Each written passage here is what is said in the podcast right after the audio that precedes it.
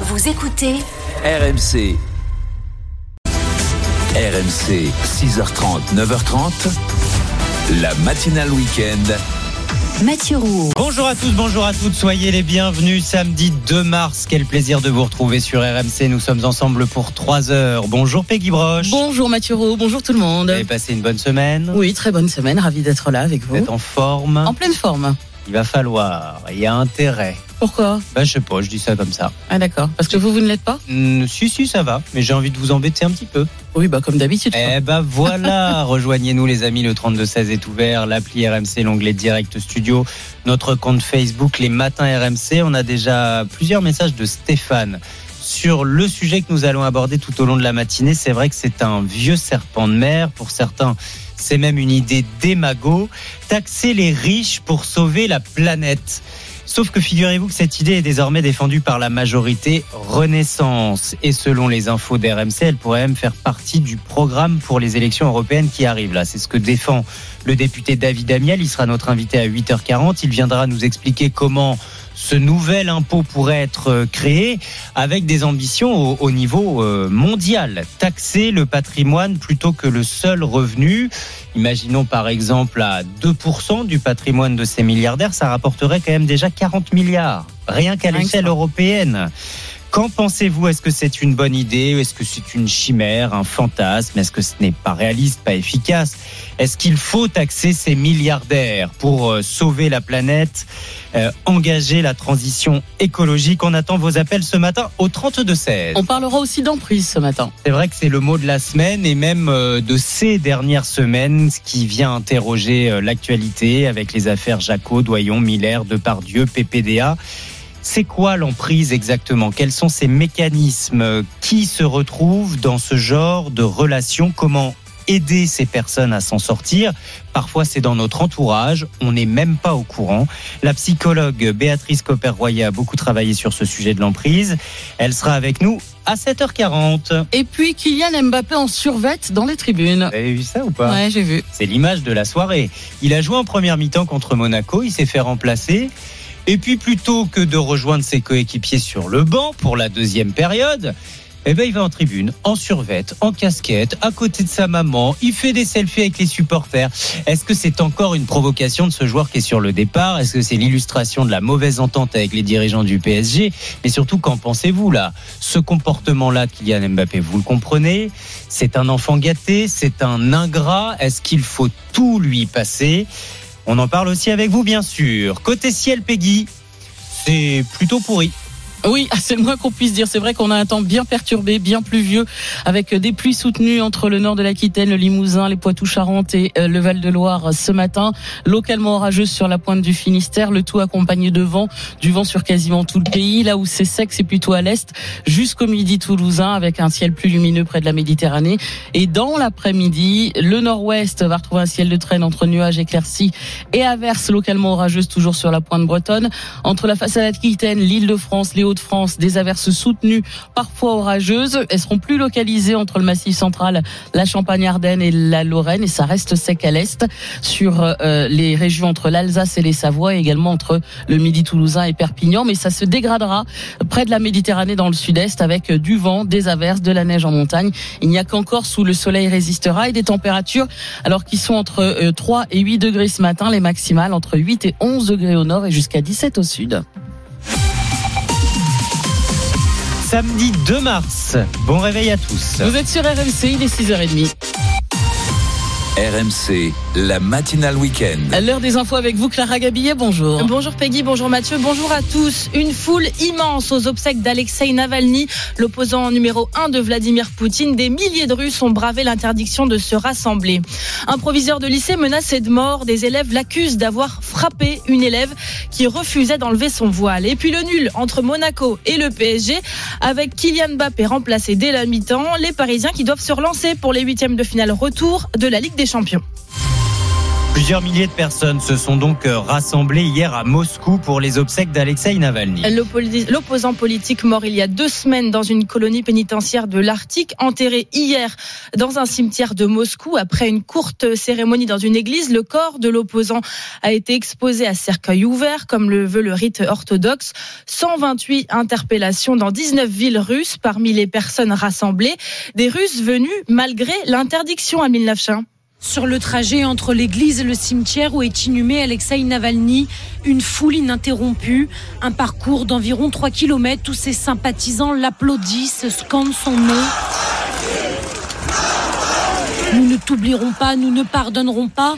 Non à la guerre, clament les manifestants, des fleurs à la main, des mots symboles de l'opposition à Vladimir Poutine, malgré les risques d'arrestation et la mise en garde du Kremlin qui avait interdit toute manifestation. Au milieu de la foule, quatre ambassadeurs sont également présents, dont l'ambassadeur français. Devant le cimetière, ses partisans se recueillent jusqu'à la nuit tombée. Tous garderont le visage de l'opposant, le corps recouvert de roses blanches et rouges dans son cercueil. Des images diffusées dans le monde entier, mais ignorées par les médias russes. Il est condamné à 30 ans de prison avec une période de sûreté de 20 ans. Ilias Akoudad, le meurtrier du policier Éric Masson, tué sur un point de deal à Avignon en 2021. La cour d'assises du Vaucluse a considéré que l'accusé savait qu'Éric Masson était policier et a donc retenu la circonstance aggravante de meurtre sur personne dépositaire de l'autorité publique. Un proviseur menacé de mort, le proviseur du lycée Maurice Ravel dans le 20e arrondissement de Paris. Plusieurs dizaines d'élèves demandent sa démission ils ont d'ailleurs fait un blocus hier. Ils accusent cet homme d'avoir frappé une élève qui refusait de retirer son voile. Explication Julie Bro et Solène Guillanton. Oui, mercredi dernier, c'est dans la cour du lycée que ce proviseur croise trois lycéennes voile sur la tête. Il leur demande alors de se découvrir. Mais selon Nicolas Bré, membre du syndicat national des chefs d'établissement, l'une des jeunes filles refuse. Une a continué son chemin, le, proviseur euh, a insisté, euh, elle a continué à avancer et donc pour qu'elle marque un arrêt. il lui a attrapé le bras euh, pour lui signaler qu'il était présent et qu'elle réagisse. Suite à cette altercation au contour encore flou, la lycéenne porte plainte pour violence. Elle assure que le proviseur l'a poussée puis frappée. Des déclarations qui provoquent un embrasement sur les réseaux sociaux. Euh, sur les réseaux sociaux, on, indique que le proviseur euh, a frappé les élèves et, et en conséquence, les choses s'enflamment. Il est menacé de mort. Hier, le proviseur soutenu par le rectorat a porté plainte pour acte d'intimidation. De son côté, le parquet de Paris a ouvert une enquête pour cyberharcèlement à la suite de menaces de mort plusieurs kilomètres euh, de bouchons hier soir sur le périphérique parisien à cause d'une opération escargot de certains agriculteurs. Dans le même temps, les producteurs de lait et Lactalis ont trouvé un accord sur le prix du lait. 425 euros les 1000 litres pour le lait dit de base pour les mois de janvier, février et mars 2024. C'est 5 euros de plus que la dernière proposition de Lactalis. RMC 6h34. Plus de contrôle sur les contrefaçons à l'approche des Jeux Olympiques de Paris. C'est ce qu'a annoncé hier le ministre délégué au compte public Thomas Cazenave avec pour objectif de démanteler les réseaux en amont grâce notamment au recrutement de cyber-enquêteurs car c'est bien sur Internet, Clément Brossard, que la contrefaçon prend de l'ampleur. En tête des contrefaçons, les jeux, jouets et articles de sport. Ça fait à peu près trois ans que je commande sur différents sites de maillots de contrefaçon. Benjamin, à 27 ans, ce passionné de football pense avant tout économie. Un maillot à 35 euros au lieu de 110 euros en boutique. Pour euh, la qualité euh, qu'on a, il est relativement fiable. On croirait presque un produit officiel. Avocate, Aurore Bonavia souligne des sites de plus en plus nombreux et difficiles à cibler. Quand ils sont identifiables, les procédures restent très longues et euh, coûteuses, ce qui rend la tâche beaucoup plus difficile, tant pour la justice que pour les, titulaires des marques. Alors pour aller plus vite, pour remonter à la source avant même la saisie, le ministre des Comptes publics Thomas Cazenave a annoncé donner plus de pouvoir à ces cyberdouaniers. Notamment l'injonction numérique qui permet à la douane de demander à une plateforme en ligne de déréférencer un vendeur suspecté de vendre des produits contrefaits. Ça n'existait pas, ça nous permettra, euh, avec les plateformes en ligne, de nettoyer le marché. Ces contrôleurs du web pourront également enquêter sous pseudonyme et seront déployés dans tout le territoire afin d'exercer des contrôles physiques en cas de suspicion de contrefaçon. Explication signée Clément Brossard pour RMC. Les sports ce matin, c'est d'abord le football. Match nul 0-0 hier soir entre Monaco et le Paris Saint-Germain. En ouverture de la 24e journée de Ligue 1 de foot et l'image que l'on retiendra, c'est celle de Kylian Mbappé, sorti à la mi-temps en survêtement euh, dans les tribunes. Il n'est pas allé sur le banc. Un nul loin d'être idéal à quatre jours du huitième de finale retour de Ligue des Champions sur la pelouse du, de la Real Sociedad, Maxime Tillette. Oui, un deuxième match nul consécutif après celui du week-end dernier face à Rennes. Paris s'en est bien sorti, pas de pénalty à la dernière minute cette fois-ci, mais un gardien en état de grâce. Gianluigi Donnarumma a réalisé des prouesses pour que le PSG garde sa cage inviolée. Six arrêts, dont certains de très grande classe. Un match marqué aussi par la sortie à la mi-temps de Kylian Mbappé. Un choix de l'entraîneur Luis Enrique qui veut préparer son équipe à jouer sans sa star la saison prochaine. Autre ombre au tableau, Marco Asensio est sorti sur blessure avant la pause.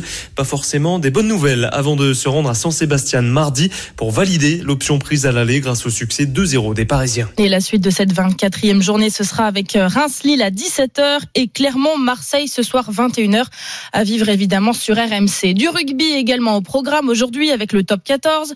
Euh, Toulouse reçoit Castres à 15h. Oyonnax, Montpellier, Toulon, Perpignan, Stade français, Pau et Bayonne-Lyon ce sera à 17h et ce soir 21h05 Bordeaux-Bègle reçoit le Racing 92 sport toujours et certains aimeraient un coup de pouce pour s'y mettre. Oui, un coup de pouce financier, c'est ce qui ressort d'une étude Opinion Web. Plus de la moitié des sondés estiment ne pas avoir une activité physique euh, quotidienne suffisante et 24% des interrogés estiment qu'une aide financière pour s'équiper ou payer euh, une licence ou un abonnement pourrait changer la donne.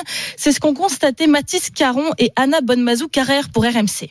Ranger ses baskets et son tapis d'étirement, Armel, 48 ans, a dû s'y résoudre faute de budget. Je fais du pilate et c'est vrai que ça demande tout de suite un investissement financier assez important, 100 à 200 euros par mois et donc euh, bah, j'ai abandonné. Selon l'étude Opinionway, ils sont 23% de sondés à estimer qu'une aide financière les aiderait à pratiquer un sport régulièrement, comme Constant, qui a eu un coup de pouce pour son inscription. Avec l'aide, la petite aide de mon entreprise, j'ai enfin pu prendre mon abonnement euh, dans une salle d'escalade, mais ça a mis trois mois. Des aides, il y a aussi celles proposées par la caisse d'allocation familiale, le département, parfois c'est votre ville, comme à Montargis dans le Loiret. 50 euros pour la première inscription. Dominique Delandre est l'adjoint en charge des sports. Paradoxalement, on n'arrive pas forcément à dépenser tout le budget qu'on a alloué. Donc, comme quoi, ce n'est pas forcément qu'une question financière. Après, c'est une question de choix. Il vaut peut-être mieux peut-être acheter euh, moins d'écrans euh, et prendre une licence, euh, une licence dans un club de sport. Pour 20% des Français interrogés lors de cette étude, l'accès gratuit à davantage d'équipements sportifs les inciterait aussi à pratiquer une activité physique régulière. Le reportage d'Anna Bonnemazou Carrère et de Mathis Caron pour RMC. Qui nous donne une bonne raison de plus de ne pas s'y mettre. non, mais arrêtez. Ça coûte trop cher. Une bonne excuse. Ouais, bah oui, bah, je Oh, l'ai entendu de votre bouche, hein, Peggy. Hein. Non, mais moi, c'est pas, c'est pas tant. Enfin, Ah. bon. Ah C'est la- oui. C'est oui. quoi votre excuse Mais non, parce qu'on pourrait très bien juste faire de la course à pied, ça coûte rien. Bon, même ça, je m'y mets de pas. basket. Eh ben voilà, les amis, on y est. Voilà, voilà, voilà. La seule sportive de l'équipe, c'est Clara. Ah bon? Ah, bah, J'essaye. Non, c'est un vrai petit peu. Ouais, je cours un petit peu. Ah bravo. Et un Et elle peu fait de du volet. volet. Imaginez. Attendez, bah, alors là, on est en présence, mais de la. C'est du haut niveau. C'est- C'est pas toujours très régulier, mais on essaye. C'est Véronique et Davina. On se retrouve tout à l'heure à 7h30. 6h39, les courses. Les courses RMC. Le dernier bruit, le cheval sur lequel il faut miser. Bonjour Frédéric Kita. Bonjour Mathieu, bonjour à tous. Nous sommes à Vincennes en ce samedi, départ 15h15. Effectivement, c'est tout simplement le dernier jour du meeting d'hiver de Vincennes. Pendant quatre mois, on était sur l'hippodrome de Vincennes pour ce superbe meeting d'hiver. Et aujourd'hui, euh, c'est le dernier quintet plus du meeting avec euh, quand même une belle épreuve. C'est un groupe 3, le prix du plateau de Gravel. Et euh, 13 trotteurs âgés de 5 à 11 ans qui s'affronteront sur 2700 mètres. Votre dernier bruit sur ce parcours? Alors on ne prend pas de risque hein, cette épreuve puisque le numéro 6 FaceTime euh, est un concurrent qui a réalisé un super meeting d'hiver avec 5 victoires en autant de courses et il est capable de poursuivre sur sa lancée ici, de conclure donc le meeting d'hiver en beauté. Et le deuxième choix? Le 10, Gaspard d'Angy. Alors lui, il a été disqualifié dernièrement. Il faut surtout pas le condamner sur cet échec. Déjà, c'était sur un parcours euh, plus court et il est euh, plus allé sur les longues distances, notamment euh, l'autostart, ça lui convient pas. Là, c'est un parcours habituel avec un départ à la volte. Et sa concurrent qui l'année dernière avait réalisé une superbe année en gagnant notamment le Grand National du Trot et la finale du Grand National du Trot. Il peut ici remettre les pendules à l'heure. Merci Frédéric et tous les pronostics sont à retrouver sur rmc.fr. 7h20 RMC, c'est simple comme bonjour. On se dit bonjour le matin, Peggy. Et sur l'appli Direct Studio, vous êtes déjà nombreux à nous écrire. Jérémy qui est en Ardèche. Salut Euh, Jérémy. L'infirmier qui nous écoute régulièrement nous souhaite un bon week-end, une bonne émission. Il dit hâte de retrouver la neige. Et oui, il y en a de prévu. Un petit coucou de Myriam, fidèle auditrice également, et Ah, de loin, Momo. Myriam, Merci pour vos bonjours. Salut Momo. Et Cyril est avec nous Bonjour ce Cyril. matin depuis Bougival dans les Yvelines. Bonjour Cyril. Bonjour. Ah, parlons de Kylian Mbappé, Cyril. Ah oui. Vous avez vu le, le comportement de la star du PSG hier, sorti Ah, à la moi, je regarde plus, je regarde plus trop les matchs. Je regardais le Bayern hier, c'était beau, c'est bien plus intéressant. Ah bon Mais j'étais au match contre Rennes la semaine dernière et euh, il y avait déjà des attitudes, même dans les, même dans les tribunes, personne ne comprenait. Donc, euh, moi, quand j'ai vu jeter le brassard, c'est fini à mon avis. Un truc qui s'est rompu, mais ça fait un moment que ça s'est rompu, euh, bien avant le mois de janvier. C'était depuis le match contre Dortmund où il voulait marquer à tout prix pour gagner, où le coach lui a dit non, non, non, on, on arrête de jouer.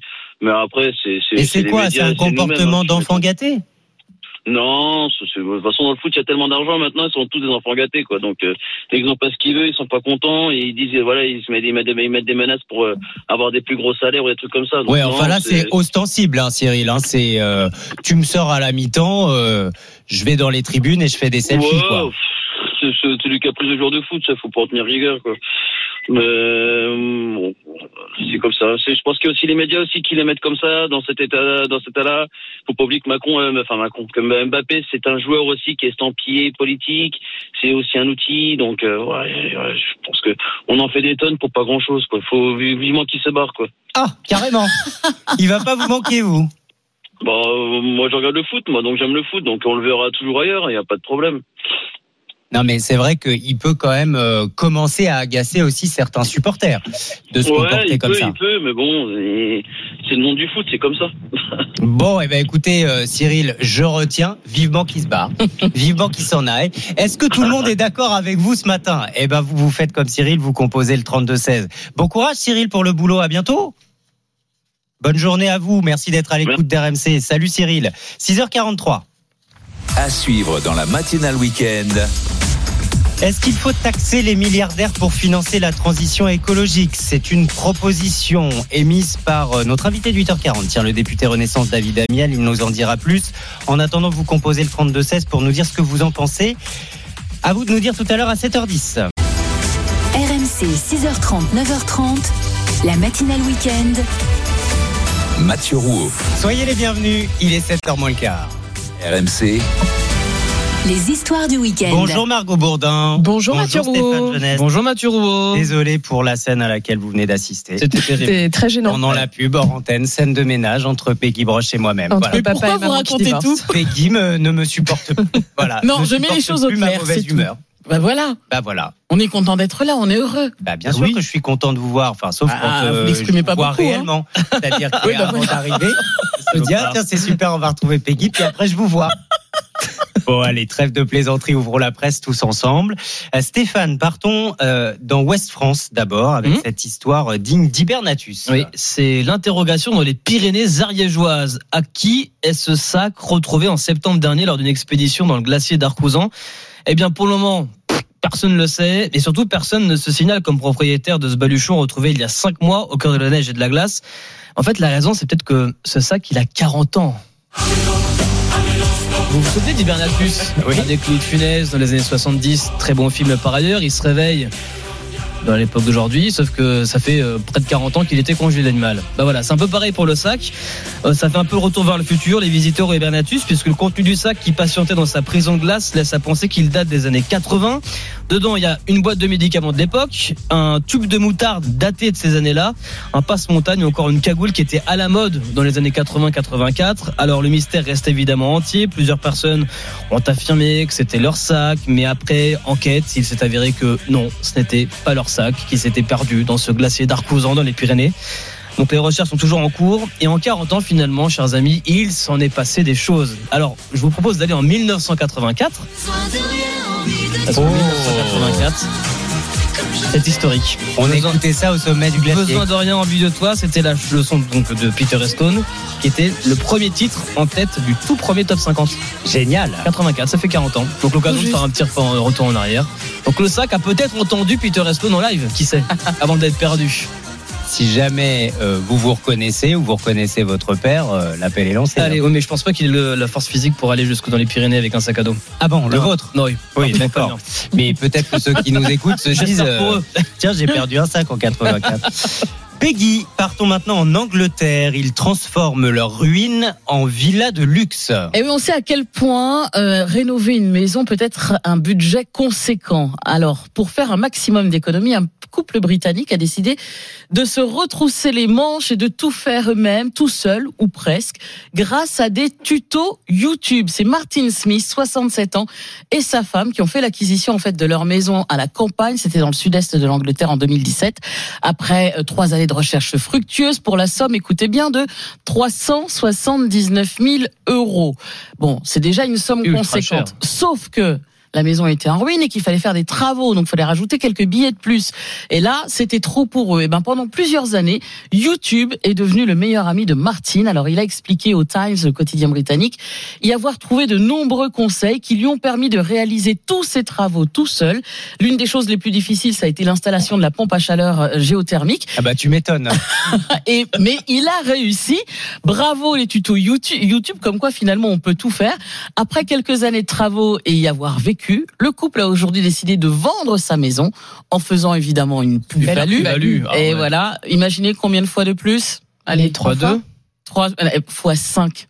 Pas cinq. Fois 5 par rapport à l'investissement initial. Génial, juste grâce à YouTube. Soit une vente, alors c'est pas encore fait, mais mis en vente à 1 900 000 euros, donc pas encore euh, d'acquéreur pour euh, pour le moment, mais à mon avis, les efforts vont être récompensés. Ouais, tu- Ouais, ouais. 2 millions d'euros. euh. Je je sais pas si euh, c'est réalisable partout. hein. Non mais de de compter sur YouTube pour installer ta pompe à chaleur. Eh ben n'empêche qu'il a réussi, hein, Martine. Il avait aucune compétence avant? Bah, il n'était pas très doué en travaux, non? Ah bah, Bon bah vous, voyez faire ça, vous Oui, Non, oui, bah j'ai bien écoutez, compris non que mais on, on va s'y mettre puis on va faire x5 sur toutes les maisons qu'on Et va. puis surtout, on va faire des économies. On va faire des économies, c'est ça l'idée. En attendant, Margot Bourdin, vous êtes fatiguée? Un peu. Tout le monde est un peu fatigué. Eh bien, le Figaro a la solution ce matin. Oui, le journal a sélectionné euh, pour nous quatre boosters naturels de dopamine. Alors vous allez me dire, la dopamine, c'est quoi déjà? Eh bien, c'est cette hormone du plaisir immédiat, un neurotransmetteur indispensable pour le bon fonctionnement de votre système nerveux. Pourquoi elle est indispensable? Parce qu'elle influe sur notre capacité à nous motiver, à nous concentrer. Alors si vous vous sentez vraiment à plat ce matin, premier réflexe. Exposez-vous au moins 10 minutes par jour à la lumière. Ça va stimuler la sécrétion de, de cette, euh, cette hormone, la dopamine, stabiliser votre humeur et augmenter votre motivation. Mathieu, peut-être que c'est pour vous. Et allez, Alors bien sûr, c'est plus simple s'il fait grand beau, mais sachez que s'il fait gris, c'est possible aussi car les rayons de soleil traversent les nuages. Et s'il fait vraiment moche, vous pouvez investir dans une lampe de luminothérapie. Deuxième idée, Ah, sans maîtrise. vous buvez peut-être euh, du café Oui, ça, euh, ça le matin. parle, Eh bien, attendez un peu avant de le boire. Attendez une heure et demie. Pourquoi? Parce que notre corps produit lui-même l'énergie nécessaire pour, euh, pour nous réveiller le matin. Le pic est entre 8h et 9h, donc pas besoin de boire du café à ce moment-là. Il faut attendre un petit peu après. Et c'est là que du coup, vous allez vraiment jouer sur, sur l'hormone, sur la, sur la dopamine. Troisième coup de pouce. Terminer sa douche par un petit jet de- d'eau froide. Ah oui. Ouais. Ça vous dit?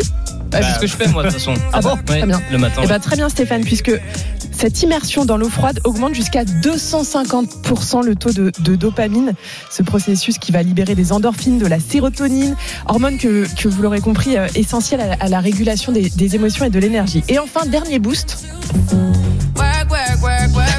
Alors, pas le travail bien sûr, pratiquer 45 minutes de sport Oula par semaine. Là, vous, vous avez perdu Peggy. Là. Ouais. Non, j'ai cru que c'était par jour. Non, c'est Par impossible. semaine, oui, ça va. 45 minutes par semaine? Ouais. On devrait pouvoir Facile. trouver le temps. Et de sport intense. Par Ah. Voilà. Ouais. Écoutez, il est 7h moins 10, Peggy, vous avez jusqu'à 9h30. Bien sûr, vous vous y mettez avec moi Bah ouais, pourquoi pas Genre, Au moins 5-10 minutes, comme ça on, hein, on commence. fois 7, on arrive à 45. hein. Oui, on y croit. Petit à petit. Marie-Cœur de Roy nous attend, elle arrive pour son coup de main IMO, restez bien avec nous. RMC, la matinale week-end.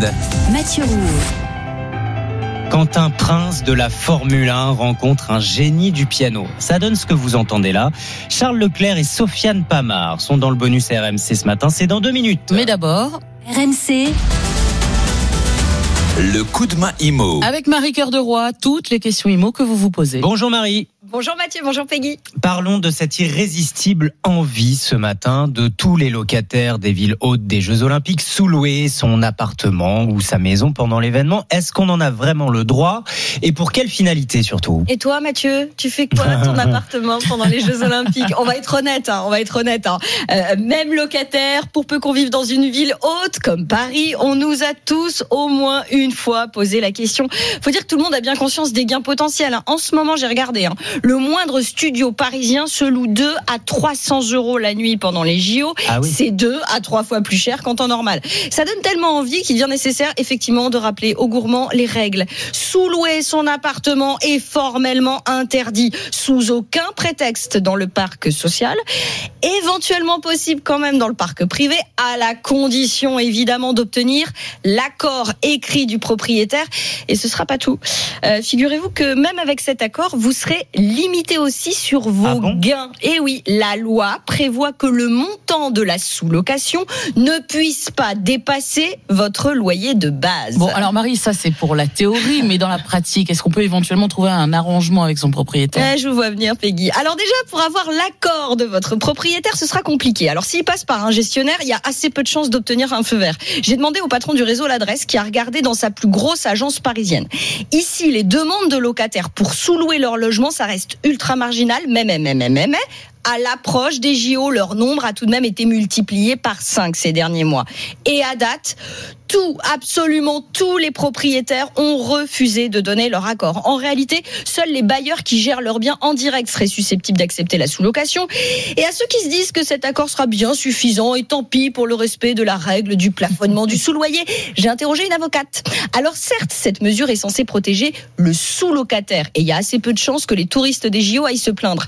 Mais si votre propriétaire découvre le montant de vos gains, c'est lui qui pourrait se retourner contre vous et il y aurait d'autant plus intérêt qu'en fait, ces sommes-là, elles lui reviendraient à lui. Ah oui, d'accord. Bon, de toute façon, là, avec tout ce que vous nous décrivez, en fait, tout le monde va se mettre hors la loi. Puis c'est tout. Il y aura des sous-locations illégales partout. Euh, c'est assez probable, oui, d'autant que la sous-location 100% légale, elle n'est pas seulement compliquée, elle peut aussi devenir coûteuse. En plus de l'accord du propriétaire, du plafonnement du sous-loyer, le locataire est censé opter pour une extension de son contrat d'assurance. Parce qu'en cas de sinistre, si la sous-location n'est pas couverte par votre assurance habitation, vous pourriez non seulement devoir payer de votre poche les réparations, mais surtout perdre du même coup votre contrat. C'est ce qu'on appelle une déchéance de garantie. Donc oui, clairement, beaucoup de locataires risquent de vouloir torter leur chance sur le chemin de l'illégalité. Alors attention hein, quand même, si vous vous faites pincer, vous devrez rembourser vos gains à votre propriétaire, lui verser des dommages et intérêts, mais surtout, surtout, votre bail pourra être résilié immédiatement. Dites-vous bien aussi que les propriétaires bailleurs seront particulièrement attentifs pendant la période sur les sites de location touristique évidemment, mais aussi en mettant en alerte voisins et gardiens d'immeubles. non. Eh si, merci Marie Cœur de Roi. Le coup de main et moi retrouvé en podcast sur l'appli RMC. 7h-5. La matinale week-end. Le bonus RMC. Avec Peggy Broche, cette collaboration étonnante. Le pilote de Formule 1 Charles Leclerc et le pianiste Sofiane Pamar.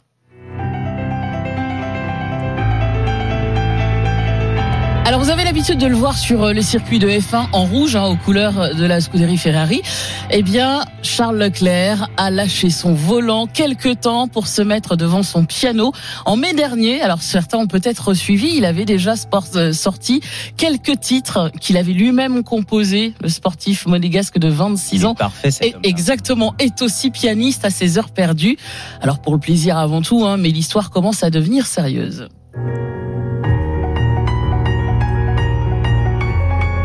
Pendant l'intersaison là de Formule 1 qui a débuté fin novembre, Charles Leclerc a composé et enregistré quatre titres euh, instrumentaux. Vous l'entendez, hein, c'est du piano avec l'excellent pianiste Sofiane Pamar. Vous savez, Sofiane Pamar, c'est le pianiste au style très éclectique qui entre le classique, le hip-hop, du jazz. Il joue euh, aussi beaucoup avec euh, les rappeurs. Il joue toujours à guichet fermé. Il a fait un Bercy à guichet fermé dans chaque salle. De toute façon, c'est à guichet fermé et il est absolument brillant. Quatre instrumentaux, creux coécrits et travaillés ensemble en studio pendant deux jours en fait. Ils ont travaillé et ça a donné ça. Une expérience qui a scellé leur amitié. Les quatre titres sont disponibles sur les plateformes. Bientôt une version vinyle et les partitions seront disponibles également en édition limitée. Charles Leclerc bah, est d'actu aujourd'hui puisqu'il partira en deuxième position du Eh Grand oui. Prix de Bahreïn. La première course de la saison 2024 de F1 a lieu cet après-midi à partir de 16h. Sais pas quel temps il fera à Bahreïn euh, tout à l'heure, mais en tout cas, c'est une aire de musique qui colle bien avec notre météo à nous. hein. Ah ouais? Ah ouais, j'imagine bien ça, derrière une fenêtre, il pleut dehors. Ah oui, c'est vrai. C'est une bonne ambiance. Ouais, devant la cheminée. Ouais, on est bien, on est bien. À lire un petit bouquin. De toute façon, c'est le programme qu'il va falloir avoir pour aujourd'hui.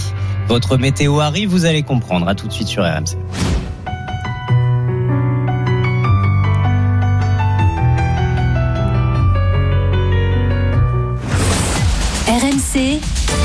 La matinale week-end. Bienvenue, merci de nous rejoindre. Vous écoutez RMC, il est 7h.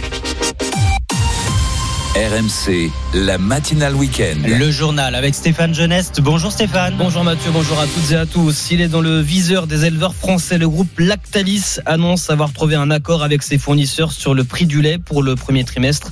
Les 1000 litres seront payés 425 euros. La condamnation à 30 ans de prison pour le meurtrier du policier Eric Masson et le rugby avec l'équipe de France à 7 qui commence bien le tournoi de Los Angeles cette nuit en s'imposant face au Canada. La contestation des agriculteurs ne faiblit pas. Après la matinée de mobilisation hier, place de l'Étoile à Paris, d'autres agriculteurs ont mené une opération escargot hier soir sur le périphérique parisien. Le monde rural qui compte surfer sur le succès et la médiatisation du salon de l'agriculture pour faire entendre sa voix. Il se tient jusqu'à demain soir. Et c'est dans ce contexte qu'un accord entre Lactalis et l'Union nationale des éleveurs laitiers a été trouvé hier. Le conflit entre les deux, hein, qui a d'ailleurs nourri ces dernières semaines la colère des agriculteurs. Et donc, Nina Droff, pour le premier trimestre de l'année, Lactalis achètera les 1000 litres de lait à 425 euros. Oui, un accord salué par l'Union des fournisseurs de Lactalis. Pour Johan Serrault, le président de l'UNEL, ce nouveau prix de 425 euros pour 1000 litres de lait va permettre une meilleure rémunération des producteurs. Avec la première proposition de Lactalis début janvier euh, à 405 euros les 1000 litres, les prix de revient n'étaient pas couverts, il n'y avait pas de rémunération possible. Euh, 425 euros, euh, ça fait une grosse différence puisque euh, là, les éleveurs ont- auront une rémunération. Ça fait une grosse différence d'avoir une rémunération qui sera positive. Cet accord est aussi un signal encourageant pour la suite de la médiation. Son objectif est d'ajuster la formule contractuelle qui permet de fixer le prix du lait. D'un côté, les éleveurs souhaitent trouver une formule plus rémunératrice pour eux qui couvre leurs coûts de production, tandis que l'industriel Lactalis veut aussi maintenir un prix du lait compétitif à l'étranger, car un litre sur deux est exporté. Le décryptage de Nina Droff pour RMC. AMC, il est 7h03 et ce sont les images de ces dernières heures, ces milliers de Russes dans les rues du pays pour les obsèques d'Alexei Navalny. L'opposant de Vladimir Poutine, mort il y a deux semaines en prison, sans encore que l'on en connaisse les raisons, a été inhumé hier au sud de Moscou. Plusieurs milliers de personnes étaient réunies pour lui rendre un dernier hommage, 91 personnes interpellées. Et pendant ce temps-là, Vladimir Poutine tenait un conseil de sécurité où il évoquait notamment la situation en Ukraine, situation en Ukraine qui serait également à l'ordre du jour d'une réunion à l'Élysée, réunion présidée par Emmanuel Macron avec les chefs des partis politiques. Ce sera jeudi. Le chef de l'État qui devra sans doute s'expliquer sur la question de l'envoi de soldats français en Ukraine, Sébastien Krebs. Oui, et comme les fois précédentes, cette rencontre se déroulera dans un huis clos total. Seuls les chefs de parti sont conviés, sans collaborateurs et sans téléphone. Le président souhaite un échange à bâton rompu, explique l'Élysée, pour que chacun puisse exposer son point de vue. Une rencontre qui était réclamée depuis plusieurs jours dans l'opposition, depuis ce tollé provoqué par Emmanuel Macron lorsque lundi dernier, il n'a pas exclu l'hypothèse d'envoyer des soldats français en Ukraine. Une perte de sang-froid avait réagi le patron du RN Jordan Bardella. Une folie avait dit le socialiste Olivier Faure. Tous les deux seront là comme les autres chefs de parti. Nul doute que ce débat occupera une partie des échanges et qu'Emmanuel Macron pourra éclaircir sa pensée alors qu'on a vu depuis les dirigeants occidentaux se désolidariser un par un, puis Vladimir Poutine agiter à nouveau la menace nucléaire. Sébastien Krebs du service politique de RMC. On en vient à la fin du procès du meurtrier d'Éric Masson. Verdict 30 ans de prison pour Ilias Akoudad avec une période de sûreté de 20 ans. Le jeune homme de 22 ans qui a avoué en plein procès la semaine dernière avoir tué le policier Éric Masson sur un point de deal d'Avignon en 2021.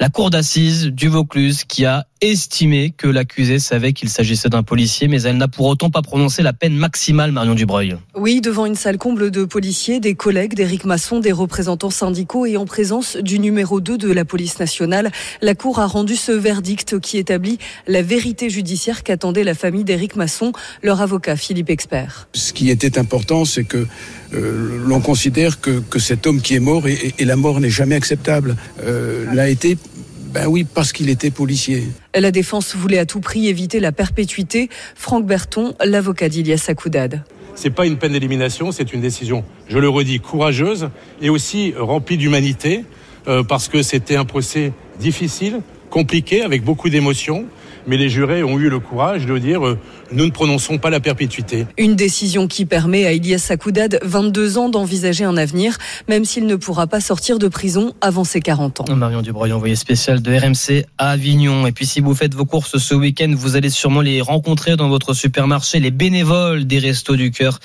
La campagne de collecte a débuté hier. Il s'agit là d'un rendez-vous crucial pour les réserves de denrées alimentaires pour les mois à venir. RMC 7h06, le rugby et cette nouvelle victoire de l'équipe de France à 7 cette nuit. Après leur médaille de bronze à Vancouver le week-end dernier, Antoine Dupont et les Bleus du rugby à 7 rattaquent dès ce week-end à Los Angeles sur la cinquième étape du circuit mondial. Les Français qui ont battu les Canadiens 24 à 7 cette nuit pour leur premier match de poule. Antoine Dupont a marqué le dernier des quatre essais tricolores. Et à cinq mois des Jeux de Paris, Winnie Claret, les autres nations scrutent ses premiers pas au rugby à 7.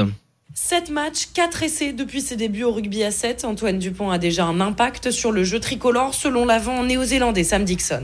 Le petit Dupont est arrivé et je vois pourquoi il a été élu meilleur joueur du monde. Il a une très bonne vision du jeu au rugby à 7. Il est technique, il est physique, il est fort. J'espère le voir aux Jeux Olympiques. Enthousiasme partagé par le demi-mêlée américain Madison Hughes. Pour le sport de rugby à 7, d'avoir un joueur que Antoine Dupont et le prochain temps que nous jouons contre lui, nous nous améliorons. Le Toulousain est-il scruté au point que l'on élabore des plans anti-Dupont pour le contrer Négatif, nous dit le capitaine canadien Thomas Isherwood. Pas de plan spécifique. Si on étouffe les Français, on l'étouffera lui aussi. C'est une super opportunité de jouer contre lui.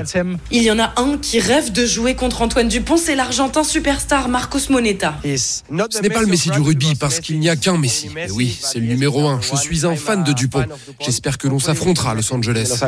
Avec Antoine Dupont, les Bleus ont décroché leur première médaille de la saison à Vancouver et veulent encore passer un cap à Los Angeles. Oh oui, Nick Claret, envoyé spécial de RMC à Los Angeles. Et puis le foot, 24e journée de Ligue 1 avec ce match nul et vierge, 0-0 en ouverture entre Monaco et le PSG. Une rencontre, euh, Mathieu, surtout marquée par ce qui s'est passé en tribune, puisque Kylian Mbappé a été sorti à la mi-temps par Luis Enrique mais il n'est pas allé rejoindre ses coéquipiers sur le banc pour la deuxième période. En fait, il est apparu en survêtement, casquette, basket dans les gradins, oui. aux côtés de sa mère et de quelques supporters parisiens avec qui il a fait quelques selfies. Ça fait beaucoup réagir. On va y revenir dans un instant avec Jérôme qui nous attend au 32-16. Et retour sur les terrains avec la suite de cette 24e journée du championnat aujourd'hui à 17h Reims-Lille, 21h Clermont-Marseille. L'OM qui joue son premier match à l'extérieur depuis l'arrivée de Jean-Louis Grosset, Aurélien Tiersin.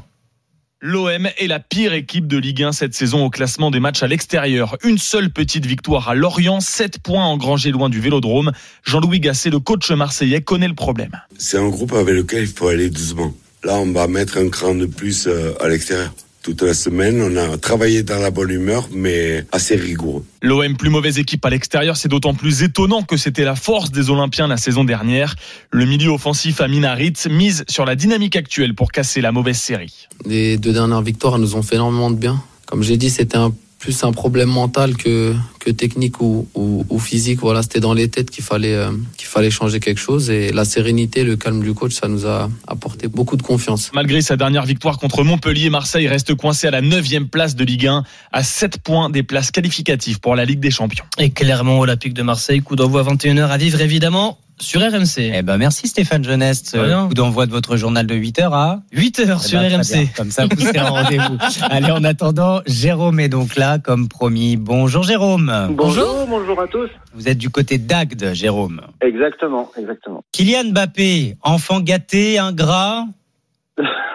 moi, moi, il me fait mourir de rire. Vous avez, vous avez vu le match hier ou pas quand même? Bah, on a vu les images en tout cas. C'était, c'était exceptionnel. Il y avait quand même plus de caméras sur lui qui faisait le tour du terrain que sur le match en lui-même. hein, quand Ça c'est vrai. Non mais ça c'est vrai, il capte l'attention. Hein. Est-ce qu'il fait un- ça pour ça? Mais évidemment, mais c'est c'est un, c'est c'est un- le roi du marketing. euh, il est, il est, il sait très bien que tout le monde va, va, va parler de lui sur ce qu'il a fait là. C'est, inimaginable une chose pareille s'il était au Real et il le ferait jamais. Il, euh, il, il le fera pas. Vous verrez l'année prochaine, il fera pas des choses Donc vous comme pensez ça. que tout a été mis en scène?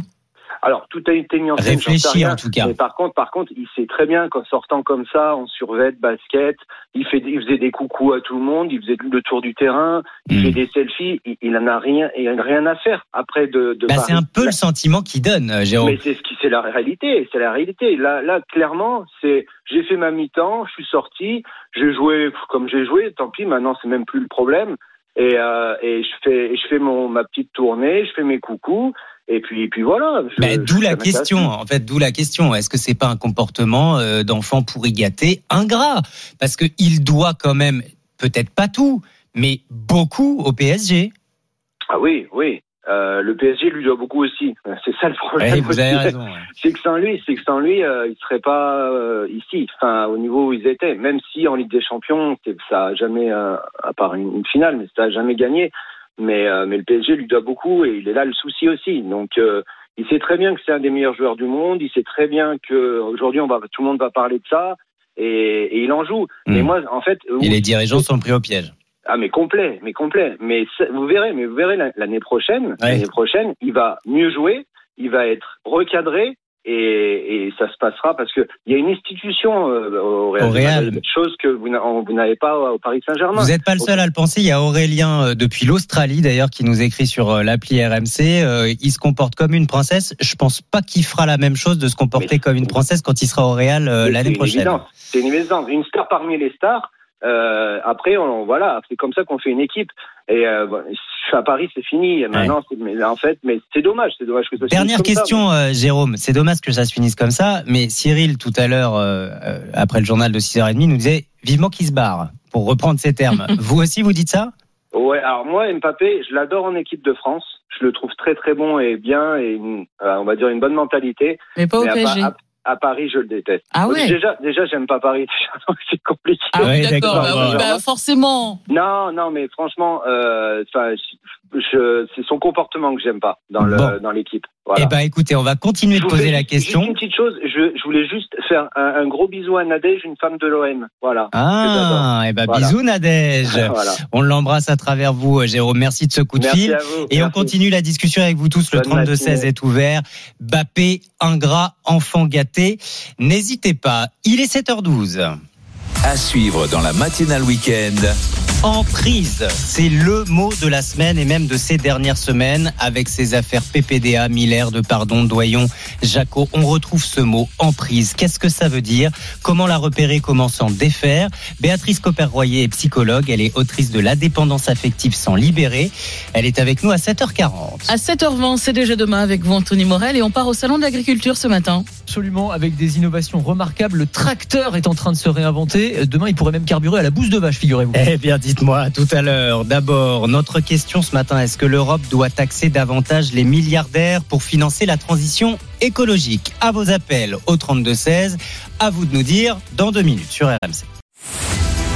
RMC 6h30, 9h30. La matinale week-end. Mathieu Rouault. Allez, bon réveil, 7h14. RMC. À vous de nous dire. Bonjour Margot Bourdin. Bonjour Peggy, bonjour à tous. Notre question d'actualité ce matin sur notre compte Twitter et avec vous au 32-16. L'Europe doit-elle taxer davantage les milliardaires? Eh bien, ça pourrait être l'une des propositions phares de Renaissance aux européennes. C'est en tout cas ce qu'a proposé ce jeudi le député David Amiel en bureau exécutif euh, du parti au moment de désigner la nouvelle tête de liste, Valérie Ayé, et de parler des premières pistes pour son programme. Un impôt minimum sur les grandes fortunes qui pourrait contribuer à financer la transition écologique. En d'autres termes, taxer plus les plus riches pour récupérer plus de fonds pour l'environnement. David Amiel est votre invité à 8h40. Il détaillera cette proposition. Il assure que c'est une mesure de justice sociale qu'on ne peut pas demander des efforts uniquement aux classes moyennes. Et une telle idée pourrait rapporter gros dans les caisses de l'Europe. Oui, j'ai retrouvé un rapport de l'Observatoire européen de la fiscalité publié en octobre dernier. Rapport qui propose la création d'un impôt mondial sur le patrimoine des milliardaires. Écoutez bien, si on fixait un impôt de 2% sur leur patrimoine, ça rapporterait à l'Europe 40 milliards d'euros de recettes, soit 7 fois plus de recettes fiscales qu'aujourd'hui. Pourquoi? Eh bien parce que la, fiscalité n'est pas unifiée pour l'instant, que les très très riches tirent le plus gros de leur fortune de leur patrimoine et non de leurs revenus, qui ne sont pas taxés au même niveau, et surtout parce que les ultra riches utilisent bien souvent des sociétés écrans basées dans des paradis fiscaux pour échapper à l'impôt sur le revenu. Résultat, ils ne sont dans la majorité taxés qu'à 0,20 0,5%. Et c'est là où ça pose un, gros problème pour la écologique, puisqu'il faut aujourd'hui 600 milliards d'euros de fonds par an dans le monde pour la financer. Or, actuellement, nous ne disposons que de centaines de millions par an. Bon, taxer les riches, euh, c'est pas une idée nouvelle. Euh, C'est un serpent de mer, mais c'est vrai que cette idée est revenue cette semaine en marge du G20 au Brésil. Oui, Bruno Le Maire a annoncé ce mercredi que la France était pleinement engagée à accélérer sur l'idée de, de négociations internationales en vue de la mise en place d'une taxation minimale des milliardaires dans le monde. Objectif euh, pour le ministre de l'économie, combattre toute forme d'optimisation fiscale. Alors pourquoi ce vieux débat revient? Eh bien parce que les plus riches n'ont jamais été aussi riches. C'est d'ailleurs une piste qui est défendue depuis de nombreuses années par les écologistes. Pas de justice climatique sans justice fiscale, d'autant que les plus riches sont ceux qui polluent aussi le plus. Selon un récent rapport de l'ONG Oxfam, les 1% de l'u- des, des plus ultra riches ont émis en 2019 l'équivalent des émissions de 66% des plus pauvres de l'humanité. Notons enfin que l'année dernière, 200 millionnaires avaient demandé à être plus taxés en ouverture du forum à Davos. Alors à vous de nous dire, l'Europe doit-elle taxer davantage les milliardaires? Eh bien ce matin, vous répondez oui à 73% à notre consultation RMC sur Twitter. Et vous continuez de voter sur Twitter et vous composez le 32-16. Euh, merci Margot. C'est ce que vient de faire Julien, mais aussi Pierre. Nous allons démarrer, tiens, chez Pierre. à Bonjour, Montpellier. Pierre. Bonjour Pierre. Et bonjour, bonjour à toutes et à tous. Pourquoi vous dites faut arrêter de jalouser les riches? Ben, parce que je trouve que c'est c'est un problème récurrent qu'on a. quand- C'est pas la, la première fois qu'on en parle. Hein, à cette antenne, taxer, taxer, taxer les riches. Oui. Mais pour moi, non, c'est c'est pas la solution. Surtout que c'est- impossible hein, pour des États d'exiger ça. Genre, si c'était possible, ça serait fait depuis longtemps. Alors, c'est fait sur, euh, sur les sociétés. En fait, c'est là où c'est intéressant et on écoutera bien David Amiel euh, sur euh, comment on va euh, essayer de rendre tout ça possible et concret au niveau européen. Mais il s'appuie sur ce qu'ils ont déjà réussi à faire en Europe sur l'impôt sur les sociétés. Avoir euh, le même impôt pour toutes les sociétés dans toute l'Europe. Oui, bon après, il faut savoir qu'en Europe, euh, la France et le Dan- Danemark, on est plus taxés. Donc, je veux dire, que, bon, si l'Allemagne, l'Espagne, l'Italie veulent rajouter une taxe, c'est une chose. Et si en France ou au Danemark, on veut rajouter une taxe, dans ce cas-là, il faut en enlever une autre. Dans ce cas-là, pour être euh, égaux euh, vis-à-vis des, pays européens, parce que de toute façon, on a la Suisse et Monaco pas loin. Donc, il faut arrêter un peu de, démagogie et faire, croire aux gens qu'on peut, qu'on peut taxer les gens comme ça parce qu'on a besoin d'argent, alors que quand on voit le, gaspillage d'argent public, de toute façon en France et même en Europe, hein, j'imagine, je pense qu'il y, a du- il y a du travail à faire de ce côté-là avant de demander l'aide euh, de ces milliardaires ou de ces gens riches. Bon, Ils sont enrichis euh, du côté privé. Je veux dire, c'est pas que de l'argent public que ces gens-là sont devenus milliardaires. Vous avez Entre- raison de le, de le souligner, Pierre. Même si certains, euh, alors pas milliardaires mais millionnaires, disent mais allez-y, taxez-nous, taxez-nous pour financer cette euh, Eh ben, transition ben, si- écologique. Si, c'est du volontariat qui, qui, qui le fasse, ils sont pas, c'est pas obligé de taxer tout le monde. S'ils veulent participer à l'écologie, ce qui est très bien, ben, ils peuvent très bien se réunir. Ils sont 200, c'est ça, ben, qu'ils se réunissent et qu'ils fassent un don. Là, C'est- c'est- ça s'est déjà fait.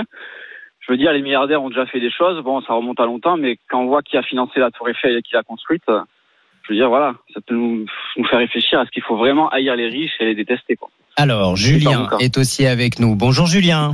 Bonjour le plateau, bonjour à tous. Vous, vous dites euh, c'est une bonne idée, mais ce sera difficile à mettre en place. C'est exactement ça. Je, je suis euh, d'un avis complètement contraire à Pierre. Euh, il a peut-être pas écouté ce qu'on a dit cinq minutes avant. Les riches ne payent pas d'impôts. 0,5%. Ou très peu, oui. Sur leurs Voilà. revenus. Là, l'idée, c'est d'imposer le patrimoine. Ben, c'est une une très bonne chose. Mais pour autant, euh, vous l'avez dit aussi en présentation, la plupart des milliardaires passent, passent, euh, passent par des paradis fiscaux, passent par des holdings familiales, ont des montages fiscaux qui font qu'ils ne payent aujourd'hui pas d'impôts. Oui. Et, et je vois difficilement comment, Sur le euh, avec les sur, sur le revenu, mais même sur leur patrimoine. Une fois que une fois que les milliards sont partis dans les paradis fiscaux, euh, une fois que les sociétés sont implantées même au sein de l'Europe dans des paradis fiscaux tels que le Luxembourg, le Liechtenstein, euh, l'Irlande pour certaines euh, pour les pour les cotisations sociales. Je vois difficilement comment on va harmoniser en Europe euh, un impôt sur les milliardaires, alors même qu'aujourd'hui ces pays-là vivent uniquement de, de, de leur montage fiscaux pour pouvoir, euh, pour pouvoir aider les milliardaires Eh oui. à, Et sur à- leur à opacité et leur Donc, fameuse très, très mal discrétion comment on va- bancaire. On Mais- va s'harmoniser à 27 pays pour pouvoir le faire. Pour autant, c'est une excellente idée et c'est un principe de justice parce que quand on considère que les milliardaires ne payent pas d'impôts, il y a vraiment un problème. Et vous avez euh, raison de dire que ça va déjà être difficile de s'accorder au niveau des 27, avec en plus l'ambition, c'est que cet impôt soit mondialisé. C'est ce que souhaite en tout cas euh, Bruno Le Maire. On va demander toutes ces précisions à, à David Amiel. Comment on pourrait le faire euh, concrètement? Vous poursuivez vos appels parce que c'est très intéressant l'échange euh, qu'on vient d'avoir entre vous, Julien et Pierre. Il y a aussi un message sur l'appli euh, RMC. Oui, il y a Jean-Christophe qui réagit, qui dit euh, taxer les riches, 2% du patrimoine. Il s'agit en fait d'une spoliation. On est d'accord. On taxe les revenus du patrimoine en action, euh, mais ça, ça doit être taxé au moment de la vente, pas plus, pas après, pas pour la suite. Allez-y, qu'en pensez-vous Vos idées, vos solutions? Le 32-16 est ouvert. Bonne journée Julien, bonne journée Pierre. Merci d'être à l'écoute d'RMC. Bon week-end. Nous partons au Salon de l'Agriculture avec Anthony Morel dans une minute. RMC, la matinale week-end. Mathieu Rouault. 7h22.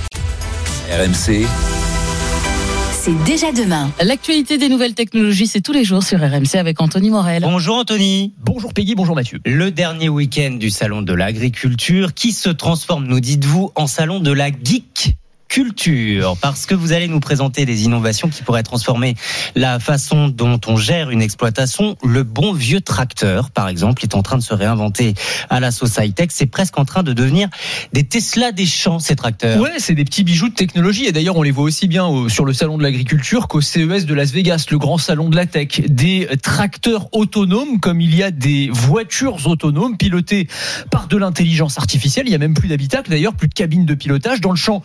Débrouille tout seul pour labourer, semer, récolter sans intervention humaine. Dans la machine, on trouve bah, le même type de technologie que dans les voitures autonomes avec des lasers, des radars, des caméras intelligentes qui analysent leur environnement. Le tracteur analyse la physionomie de la parcelle, il détermine le parcours optimal, il sait exactement quand il faut faire euh, demi-tour. Et puis surtout, grâce à ces technologies, on va aller vers de l'agriculture de précision. C'est-à-dire que c'est le tracteur lui-même qui va se connecter à Internet pour consulter euh, les prévisions météo, l'historique de la parcelle, évaluer la pousse des végétaux.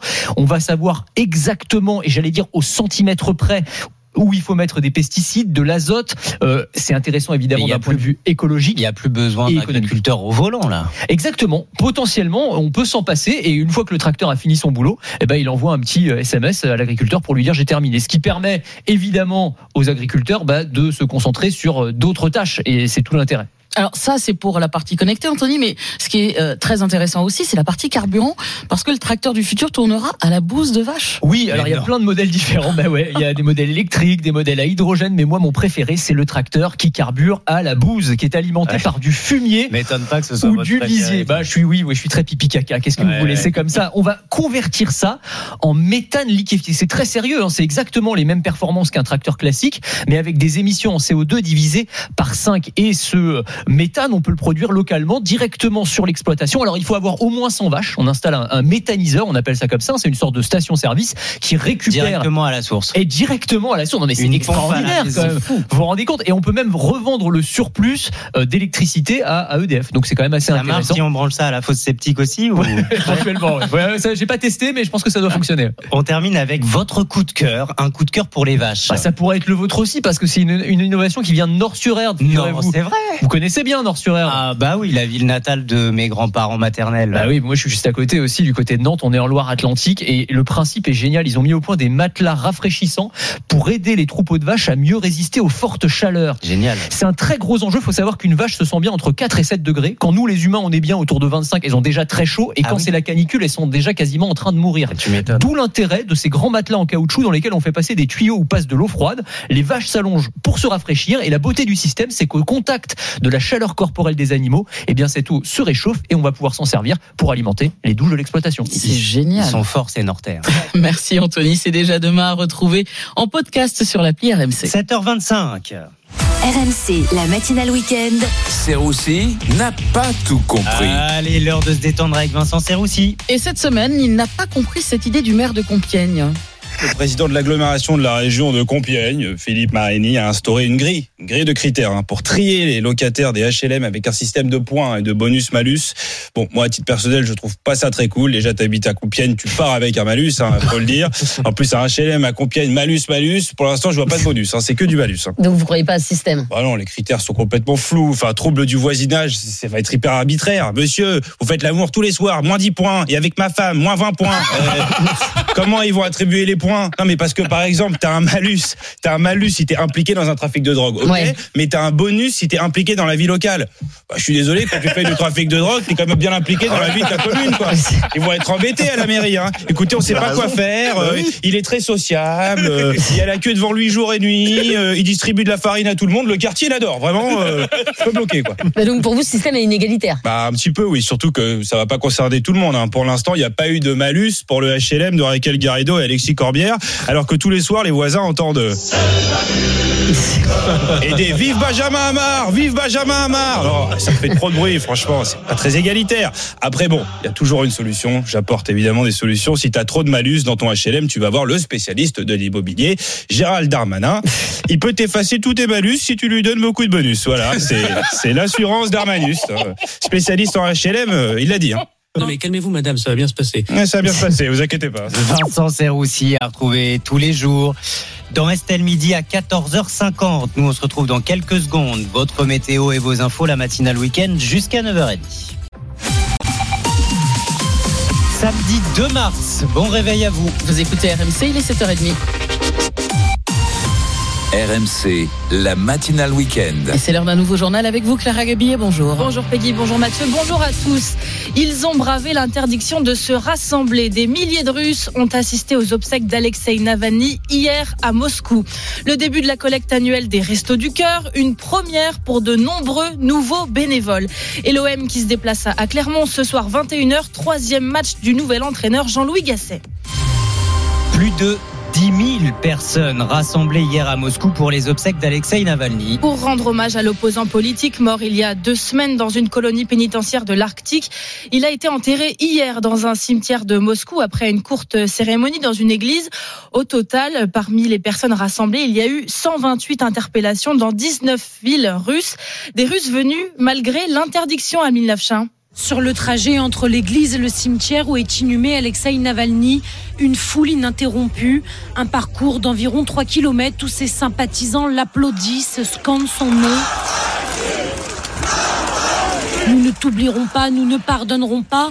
Non à la guerre, clament les manifestants, des fleurs à la main, des mots symboles de l'opposition à Vladimir Poutine, malgré les risques d'arrestation et la mise en garde du Kremlin qui avait interdit toute manifestation.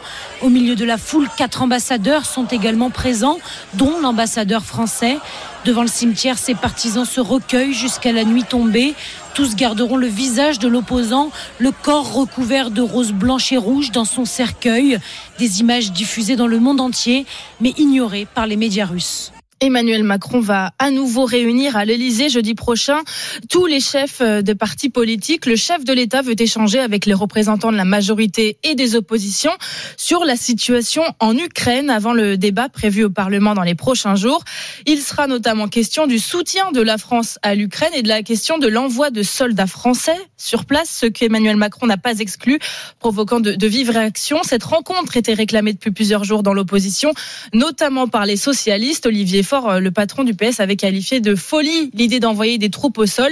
Les socialistes attendent donc des explications, réagit le porte-parole des députés PS, Arthur Delaporte. C'est plutôt une bonne chose, même si on aurait aimé que ça arrive avant des déclarations amateuristes de la part du président de la République. Ce qu'on attend, c'est euh, non seulement des éléments, c'est aussi peut-être qu'ils reconnaissent euh, une forme de maladresse. On voit très bien qu'il a pris de court l'ensemble des dirigeants euh, européens et il y a un peu une cacophonie au sommet de l'État. Ce qui est important, c'est que le chef de l'État fixe sa ligne, enfin qu'il explique ce qu'il entendait en évoquant l'envoi de troupes au sol. Et puis derrière, oui, il faudra aussi qu'il puisse dessiner une perspective stratégique. Et c'est ça l'enjeu. 30 ans de prison avec une période de sûreté de 20 ans pour Ilias Akoudad, le meurtrier d'Éric Masson, est condamné. Le policier euh, tué sur un, point de deal à Avignon en 2021. La cour d'assises du Vaucluse a considéré que l'accusé savait qu'Éric Masson était policier et a donc retenu la circonstance aggravante de meurtre sur personne dépositaire de l'autorité publique. Lactalis et les producteurs de lait ont trouvé un accord sur le prix du lait.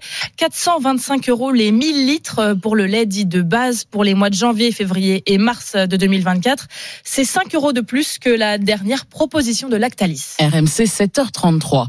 La grande collecte annuelle alimentaire des Restos du Cœur a démarré hier. Objectif récolter près de 9000 tonnes de dons grâce à 80 000 bénévoles mobilisés dans 7500 supermarchés partout en France. Une collecte cruciale alors que l'association a dû réduire le nombre de ses bénéficiaires cet hiver.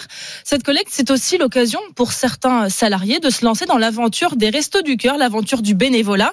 Caroline Philippe a rencontré des nouveaux bénévoles en pleine collecte dans un supermarché parisien. Magali, on va fermer. Initier les nouveaux au tri des produits collectés. Et un carton de gâteau. Première journée au resto pour Magali. On en entend toujours parler, on se dit ah ouais, ce serait bien, puis on se lance jamais. Et là, cette année, ben voilà. Ce qu'il a décidé, l'appel à l'aide des Restos du Cœur qui a refusé des bénéficiaires pour la première fois cet hiver. On le sent nous-mêmes déjà quand on va faire ses courses, donc on se dit que pour euh, ceux qui euh, sont plus en difficulté que nous, bah, ça doit être terrible. Une journée de bénévolat dans le cadre du dispositif mécénat de compétences. Les salariés de certaines entreprises peuvent prendre jusqu'à 5 jours par an pour s'engager dans une association. Pénélope s'est aussi lancée grâce à ça. Je trouve que c'est fabuleux que j'ai la chance de le faire euh, sur mon temps de travail. Là, c'est vraiment clé en main. Vous remplissez un papier. La direction des ressources humaines euh, vous dit que c'est bien et, et, puis voilà. De quoi diversifier le profil des volontaires. Emmanuel, responsable de ce point de collecte depuis 5 ans. Quand on est bénévole au Resto du Cœur, il faut s'engager au moins une journée par semaine. Pour les salariés comme nous, euh, ça peut être un petit peu difficile. En revanche, sur un week-end dans l'année, on peut dégager une demi-journée, Pas moins de 30 bénévoles sont mobilisés sur les 3 jours de collecte dans ce supermarché. Allez, la Ligue 1 de foot avec euh, cette image surprenante de Kylian Mbappé en tribune. L'attaquant du PSG a été remplacé à la mi-temps du match contre Monaco hier soir, match nul 0-0. Première fois qu'il est remplacé dès la pause et Mbappé n'est pas allé avec ses coéquipiers sur le banc, mais en tribune, en survêtement, à côté de sa mère, l'entraîneur Luis Enrique a assuré que ce changement, son remplacement était 100% sa décision. La suite de cette 24e journée, c'est Reims-Lille à 17h et l'OM qui se déplace à Clermont ce soir 21h. Troisième match de l'ère Gasset. Arrivé à Marseille il y a moins de deux semaines, l'entraîneur a remporté ses deux premières rencontres à la tête de l'Olympique de Marseille. Jean-Louis Gasset ne veut pas relâcher la pression. Il y a beaucoup de travail. On sait que quand on change d'entraîneur, ça veut dire qu'il y a quelque chose qui va pas. Il y avait deux matchs en quatre jours et il fallait faire dans l'urgence. Je vois le travail qui reste à faire, je vois l'ambition des gens, je vois la confiance, les sourires revenir. J'ai pas envie que ça retombe. Il faut que je dise aux joueurs, il faut qu'on reste en mode commando, qu'on continue notre route. Il y a aussi du rugby au programme aujourd'hui avec le top 14. Toulouse qui reçoit Castres à 15h. À 17h, il y aura Oyonnax Montpellier, Toulouse Perpignan, Stade français Pau et Bayonne Lyon. Et ce soir, 21h05, Bordeaux-Bègle 4e reçoit le Racing 92 qui est 6e. Deux équipes qui font partie des favoris pour le titre de champion, mais qui sont à l'arrêt depuis plusieurs semaines. Si leurs séries se poursuivent, les qualifications en phase finale pourraient s'éloigner, Pierre Thévenet. Oui, période compliquée pour les Bordelais qui n'ont gagné qu'un seul de leurs cinq derniers matchs. Nance Ducuin et ses coéquipiers veulent se relancer. Évidemment que, que c'est un match mais un petit peu à pression et, euh, et ça nous ferait du bien de trouver le, le sirop de la victoire, j'ai envie de dire, pour, pour qu'on aille mieux. Les Bordelais sont toujours privés de leurs internationaux et notamment de la quasi-intégralité de leur ligne de trois quarts. Pas une excuse pour l'entraîneur de la mêlée, Jean-Baptiste Poux. Il faut s'adapter, il faut vraiment que l'état d'esprit du groupe prenne le, le dessus sur tous les, les, petits inconvénients qu'on a, qu'on aille au-dessus, au-delà de tout ça. Même difficulté au Racing 92 qui n'a pas connu la victoire en championnat depuis le 6 janvier dernier et est toujours privé de ses internationaux. Mais ce soir, l'entraîneur Stuart Lancaster en récupère deux, le gallois Will Rollins et le français Antoine Gibert qui l'attend au tournant. Quand un joueur est appelé en sélection, il revient avec plus de confiance. Pour Antoine, c'est une grande opportunité de montrer à Fabien Galtier et son staff qu'il peut gérer un match difficile comme ça, à Bordeaux. Un match qui s'annonce tendu puisque l'équipe qui s'inclinera dans ce choc sortira probablement du top 6. Et puis le succès de l'équipe de France masculine de rugby à 7 qui a entamé le tournoi de Los Angeles par une victoire face au Canada 24 à 7 avec un essai bien sûr d'Antoine Dupont en toute fin de match. Oh bah le sourire quand vous dites Antoine Dupont. Allez, tout, tout semble lui réussir. Ah oui, d'accord. ok. Elle sourit, elle rougit. Ouais, c'est vrai. c'est parce qu'il fait chaud en studio. Oui, Ouais, bien sûr, ouais, bien sûr. excuses, oui. Allez vous rafraîchir d'ici votre prochain journal de 8h30. Ah oh là, oh là. Ah, qu'est-ce que c'est que ça C'est l'alerte, non Ah oui, c'est une alerte. Ah. Vous avez raison. Pourquoi une alerte Bah, parce que vous allez pouvoir vivre l'expérience RMC et gagner votre voyage à Saint-Sébastien. C'est pas mal ça Eh oui, pour euh, PSG Real Sociedad, Real Sociedad PSG, plus précisément les huitièmes de finale de la Ligue des Champions.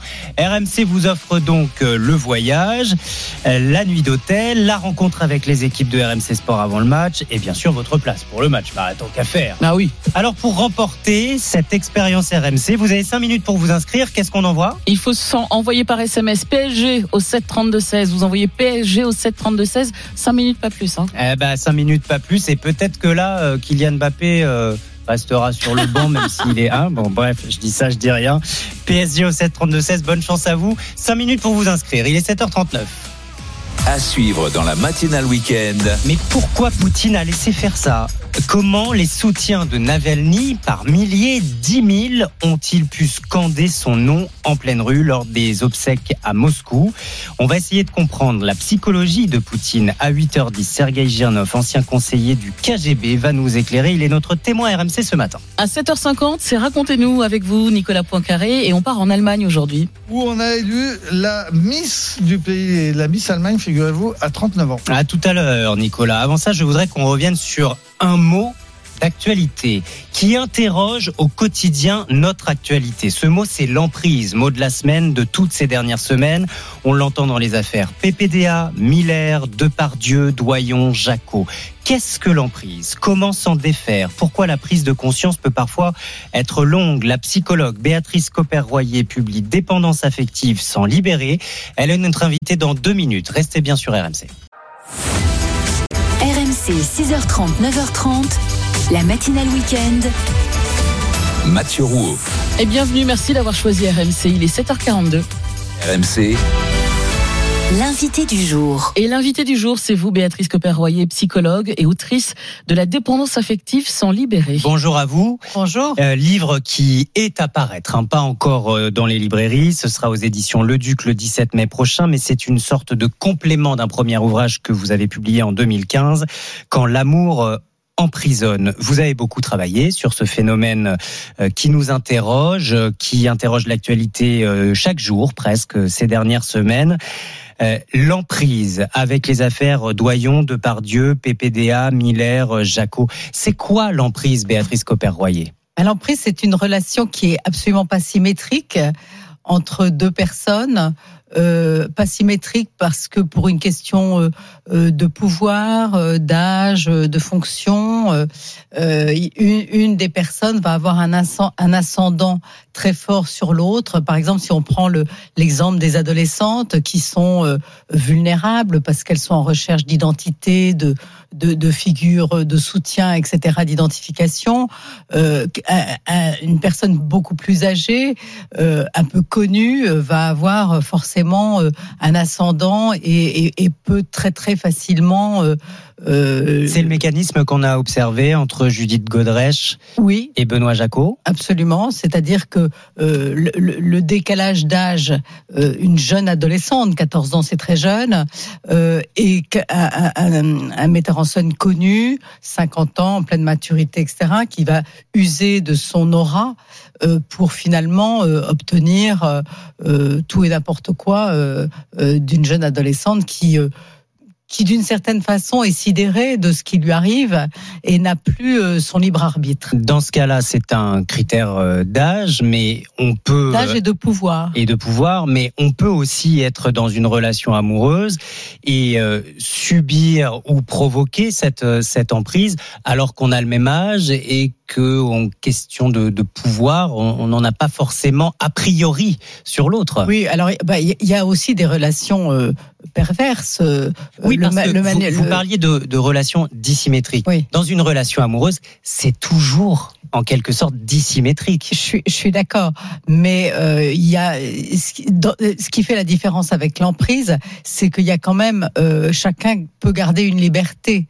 Euh, ce qui, ce qui, ce qui caractérise la, la relation d'emprise, c'est que tout d'un coup, il y a un enfermement et une, privation de liberté qui fait que l'autre est, est capti- devient captif en réalité. Et là où c'est insidieux, c'est que c'est c'est progressif. Oui, absolument, c'est progressif et c'est très, euh, c'est subtil et euh, euh, très manichéen en réalité. C'est aussi ce qui explique que la prise de conscience peut être très longue et que ça nous saute aux yeux que des années après. C'est le cas de Judith Godrèche, Oui. mais d'autres exemples. Bien sûr. C'est aussi la question, pardon, mais euh, qu'on reproche souvent euh, de, de poser d'ailleurs euh, aux, aux victimes. Mais pourquoi parler maintenant? Pourquoi vous, vous vous vous en rendez compte que des années après? Parce que justement, il y a des, euh, bah, par exemple, je, pense que dans le cas de Judith Godrèche, c'est le témoignage euh, euh, du consentement de Vanessa Spengora qui l'a, qui tout d'un coup l'a, lui a fait prendre conscience qu'elle aussi, elle était concernée par ça, que c'était une histoire qui était très très proche et parallèle.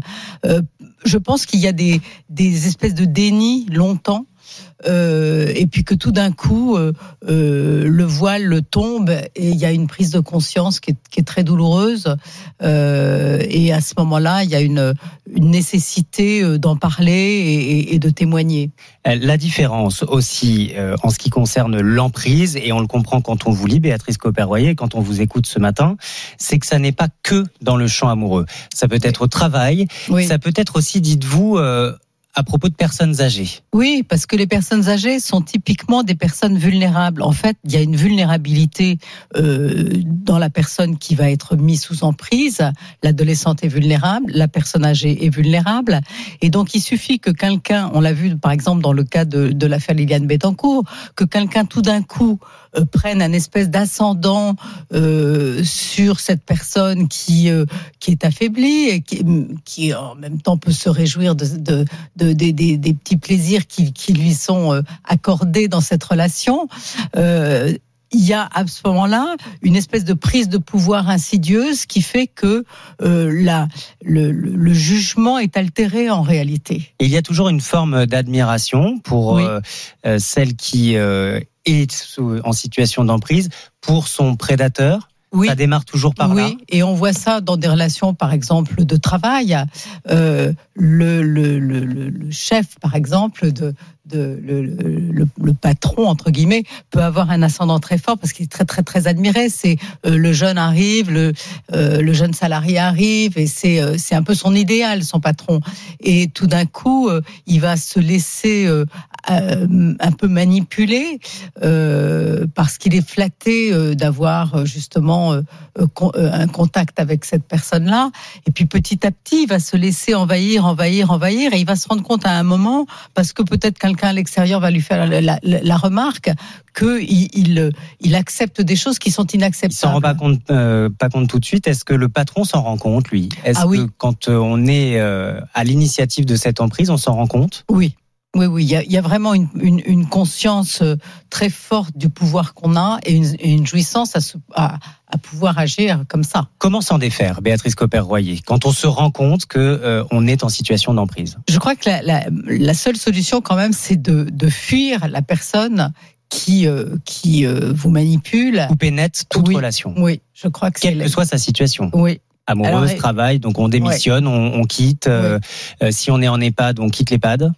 C'est la seule en. EHPAD, c'est un peu compliqué, mais euh, en réalité, euh, c'est la, la seule solution, c'est quand même d'une part d'en parler, euh, parce que euh, il y a des soutiens euh, possibles, euh, et puis euh, effectivement de, de, de couper euh, avec euh, avec la personne qui vous a mis dans cet état de de, de, enfin qui vous a anéanti, parce que c'est très euh, Ça peut arriver à tout le monde. Bah, je pense que ça arrive évidemment à des personnes qui sont plus vulnérables, à des personnes qui manquent de confiance, à des personnes qui ont besoin de modèles. Donc Euh, l'entourage compte aussi. Bien sûr. Pour l'entourage qui se rend compte euh, que euh, la personne qu'il connaît ou qu'on connaît euh, est sous, sous, sous relation d'emprise, euh, comment l'aider?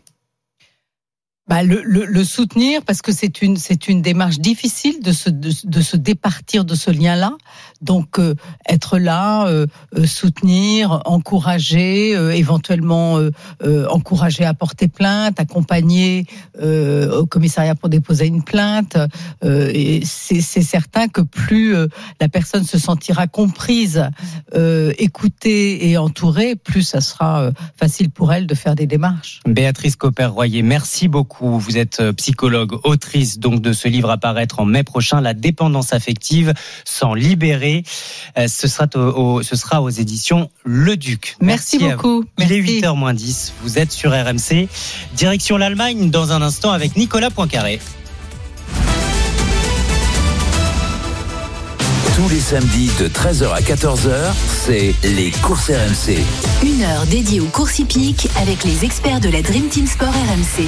Les courses RMC, le rendez-vous des parieurs épiques, tous les samedis 13h-14h avec PMU.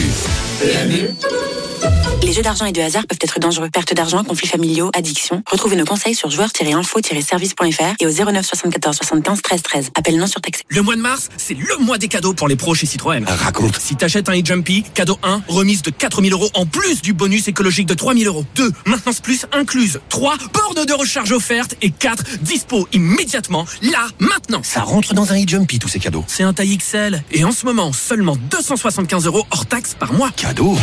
Citroën. Crédit bail 60 mois, 75 000 km, premier loyer de 13 000 euros hors taxe, hors bonus écologique et prime à la conversion, offre professionnelle jusqu'au 31 mars et c'est acceptation crédit par. Détails sur citroën.fr. Cerise de Groupama nous dit pourquoi ça change tout d'être bien accompagné. Rien de grave, Victor. Non, Cerise, c'est juste un accrochage. Mais je dois faire réparer ma voiture rapidement et en ce moment, j'ai beaucoup de dépenses. Rassurez-vous, si vous la faites réparer dans un de nos garages partenaires, vous n'aurez pas de frais à avancer. Nous les prendrons directement en charge. Ah, mais merci, Cerise. Je vais appeler mon conseiller. Et il vous trouvera le garage partenaire le plus proche de chez vous. Groupama, la vraie vie s'assure ici. Plus d'infos sur groupama.fr. Pour les conditions et limites des garanties, se reporter au contrat. RMC, la matinale week-end. Mathieu Rouault. Soyez les bienvenus. Alain Bachung, 15 ans. Il nous a quittés depuis 15 ans. Sauf qu'un inédit de Bachung vient de sortir. On va se faire le plaisir de l'écouter dans le bonus RMC. C'est dans deux minutes. Mais d'abord, Racontez-nous. Et c'est l'heure de retrouver Nicolas Poincaré. Bonjour Nicolas. Bonjour Mathieu, bonjour Peggy. Bonjour. Et ce matin, vous nous racontez l'histoire surprenante de la nouvelle Miss Allemagne. Oui, elle a été élue samedi dernier et elle n'a pas du tout le profil habituel d'une Miss puisque elle a 39 ans. Elle s'appelle Apeme Schonauer, c'est un prénom donc euh, iranien et un nom de famille allemand parce qu'elle est effectivement euh, d'origine d'Iran, immigrée en Allemagne lorsqu'elle avait 6 ans. Ses parents avaient fui le régime des Mollahs pour que leurs deux filles puissent vivre libres. La nouvelle Miss Allemagne est architecte, elle est mariée, elle a deux enfants, elle vit à Berlin où elle a fondé une association d'aide aux femmes opprimées. En recevant son écharpe, elle a lancé un appel pour que l'Allemagne ouvre les bras plus grands, sous-entendu soit plus accueillante avec les réfugiés. Mais dans son discours, elle a aussi appelé les femmes issues de l'immigration à mieux s'intégrer et elle a précisé que par exemple, elle, elle adorait fêter Noël. Et si elle a été élue, c'est parce que le règlement du concours a changé. Oui, les règles du jeu ont radicalement été modifiées il y a quatre ans. Il n'y a plus de limite d'âge désormais, plus de défilés en robe de princesse ou en maillot de bain, mais surtout, ce n'est plus l'apparence et le physique qui est jugé, c'est la personnalité, le parcours et l'engagement. Cette année, 15 000 femmes avaient postulé en ligne, 108 ont été retenues, 8 sont arrivées en finale. La plus âgée des finalistes avait 42 ans, la plus jeune 22 ans. L'une d'entre elles, par exemple, euh, qui s'appelle Tamara et qui a 31 ans, avait la particularité de vivre avec le cœur d'un autre. Elle a subi une transplantation cardiaque il y a deux ans et demi. L'an dernier, une autre finaliste avait, elle, la particularité d'avoir cinq enfants. Les temps changent, donc les organisateurs estiment que ce concours de Miss Allemagne est un modèle qui devrait être suivi partout ailleurs. Mais Forcément, ça ne plaît pas à tout le monde. Sur les réseaux sociaux, la Miss immigrée a subi un torrent de haine, des milliers de messages misogynes et racistes, et puis aussi des messages agistes. L'agisme, c'est la discrimination d'une personne en raison de son âge, autrement dit le racisme anti-vieux, anti-vieille en l'occurrence. Ouais, qui commence euh, à parler à de plus en plus de monde. Peut-être qu'on devrait euh, reprendre toutes ces règles, non, pour le concours Miss France? Pourquoi pas? C'est pas mal. En tout cas, ça donne des candidates différentes, avec un souffle nouveau. Ce serait pas mal. Moi, je vote pour. Bon, bah, très bien. Mathieu a donné son avis. Voilà. un Miss France nouvelle génération. Très bien. Nicolas Poincaré, merci beaucoup. À retrouver en podcast, bien sûr, sur l'appli RMC. Il est 8h05. La matinale week-end. Le bonus RMC. Et ça fait donc 15 ans qu'il nous manque, Peggy. La nuit, je monte, je prends des trains Il nous a quittés, souvenez-vous, le 14 mars 2009, ça va faire 15 ans. Et les fans seront ravis puisque 15 ans après sa mort, il y a un best-of qui va sortir le 8 mars prochain avec 40 de ses plus gros tubes. Ça va s'appeler l'album de sa vie.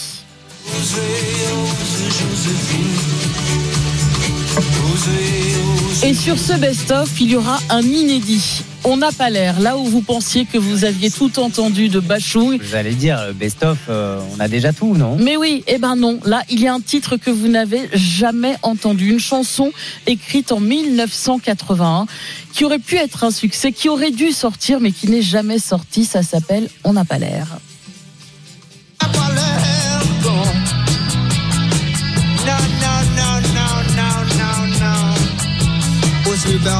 On n'a pas l'air, un titre rock blues écrit par le parolier fétiche de l'époque de euh, Alain Bachung, Boris Bergman, avec lequel il s'était fâché pour pouvoir écrire avec Serge Gainsbourg. Et il a travaillé avec Serge Gainsbourg et l'album qui a suivi, c'était Play Blessure en 1982, sur lequel on retrouve ce titre, mais pas version Bergman, mais une version en allemand, ça s'appelait Hungemanner, pardonnez-moi pour mon allemand. C'est le seul titre écrit par Bergman qu'on retrouve sur l'album écrit par Gainsbourg, mais pas en version française, et très très loin de la version originale de ce titre-là. En tout cas, ça sortira le 8 mars prochain sur l'album de sa vie, une chanson déjantée aux paroles grivoises écrite en 1981, exhumée et mixée par le l'ingénieur du son qui était à l'époque l'ingénieur du son de Bachung, donc sur les sessions de l'époque, et je trouve l'idée absolument géniale. Ça aurait été euh, dommage de le laisser au fond du tiroir. Moi, je suis sûr que ça aurait marché à l'époque. Oui, et même maintenant. Et même maintenant. Je suis sûr que ça va cartonner. Merci beaucoup, Peggy Broche. Votre bonus tous les matins dans la matinale week-end. La météo, les infos de 8 heures arrivent. Restez bien avec nous. Vous êtes sur RMC. Je prends des trains à travers la plaine. La nuit, je monte et effrontément. RMC, La matinale week-end. Il est 8 heures. RMC, la matinale week-end. Le journal de Stéphane Geneste. Bonjour. Bonjour Mathieu, bonjour à toutes et à tous. Encore un numéro Kylian Mbappé hier soir. Pas sur la pelouse lors du match Monaco-PSG puisqu'il était en tribune toute la deuxième partie de la rencontre. Lactalis et les producteurs de lait se sont mis d'accord hier sur une hausse du prix du lait donc et la condamnation à 30 ans de prison pour le meurtrier du policier Éric Masson. Kylian Mbappé a encore fait le show hier soir lors de l'ouverture de la 24e journée de Ligue 1, mais pas sur le terrain. Le joueur et son équipe, le PSG, qui ont fait match nul 0-0 face à Monaco. Kylian Mbappé qui a été sorti à la mi-temps par le coach parisien Luis Enrique, mais il n'est pas allé rejoindre ses coéquipiers sur le banc pour la deuxième période, comme il est de coutume.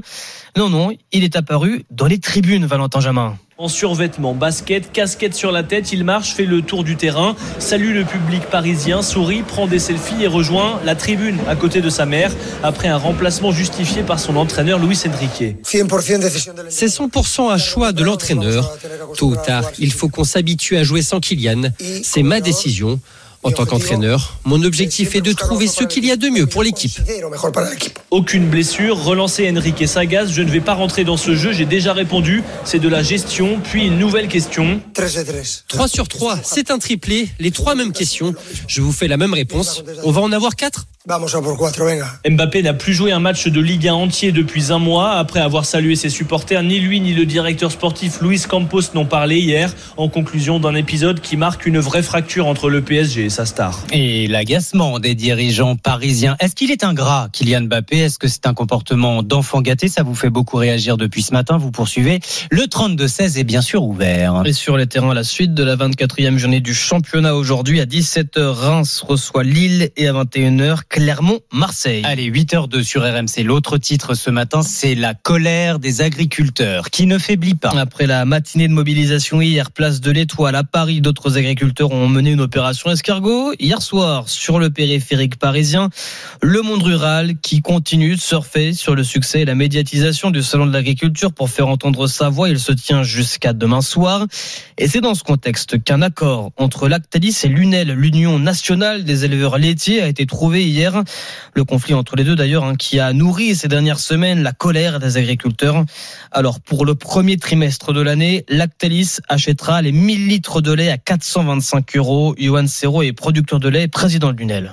Là, cet accord montre que bah, les parties ont su reprendre le dialogue et de manière conclusive, puisqu'il y a un accord sur le prix de ce premier trimestre. Pour les producteurs de lait, c'est c'est ce qui fait toute la différence euh, sur la rémunération, puisque euh, avec la première proposition de Lactalis début janvier à 405 euros les 1000 litres, il n'y avait pas de rémunération possible. 425 euros, euh, ça fait une grosse différence puisque euh, là, les éleveurs ont- auront une rémunération peut-être pas euh, à la hauteur nécessaire vis-à-vis du travail fourni, mais euh, ça fait une grosse différence d'avoir une rémunération qui sera positive. On en vient maintenant à ces images qui ont marqué ces dernières heures. Des milliers de Russes dans les rues du pays pour les obsèques d'Alexei Navalny. L'opposant de Vladimir Poutine, mort il y a deux semaines en prison sans encore que l'on en connaisse les raisons, a été inhumé hier au sud de Moscou.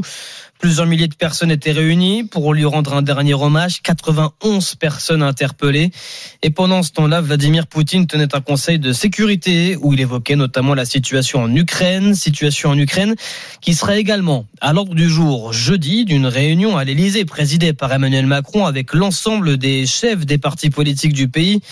Le chef de l'État qui devra sans doute s'expliquer sur la question du possible envoi de soldats français en Ukraine, Sébastien Krebs. Oui, et comme les fois précédentes, cette rencontre se déroulera dans un huis clos total. Seuls les chefs de parti sont conviés, sans collaborateurs et sans téléphone. Le président souhaite un échange à bâton rompu, explique l'Élysée, pour que chacun puisse exposer son point de vue. Une rencontre qui était réclamée depuis plusieurs jours dans l'opposition, depuis ce tollé provoqué par Emmanuel Macron lorsque lundi dernier, il n'a pas exclu l'hypothèse d'envoyer des soldats français en Ukraine. Une perte de sang-froid avait réagi le patron du RN Jordan Bardella. Une folie avait dit le socialiste Olivier Faure. Tous les deux seront là comme les autres chefs de parti. Nul doute que ce débat occupera une partie des échanges et qu'Emmanuel Macron pourra éclaircir sa pensée, alors qu'on a vu depuis les dirigeants occidentaux se désolidariser un par un, puis Vladimir Poutine agiter à nouveau la menace nucléaire. Et toujours au chapitre politique, Gabriel Attal se montre à la manœuvre dans le contrôle des bénéficiaires de l'assurance chômage.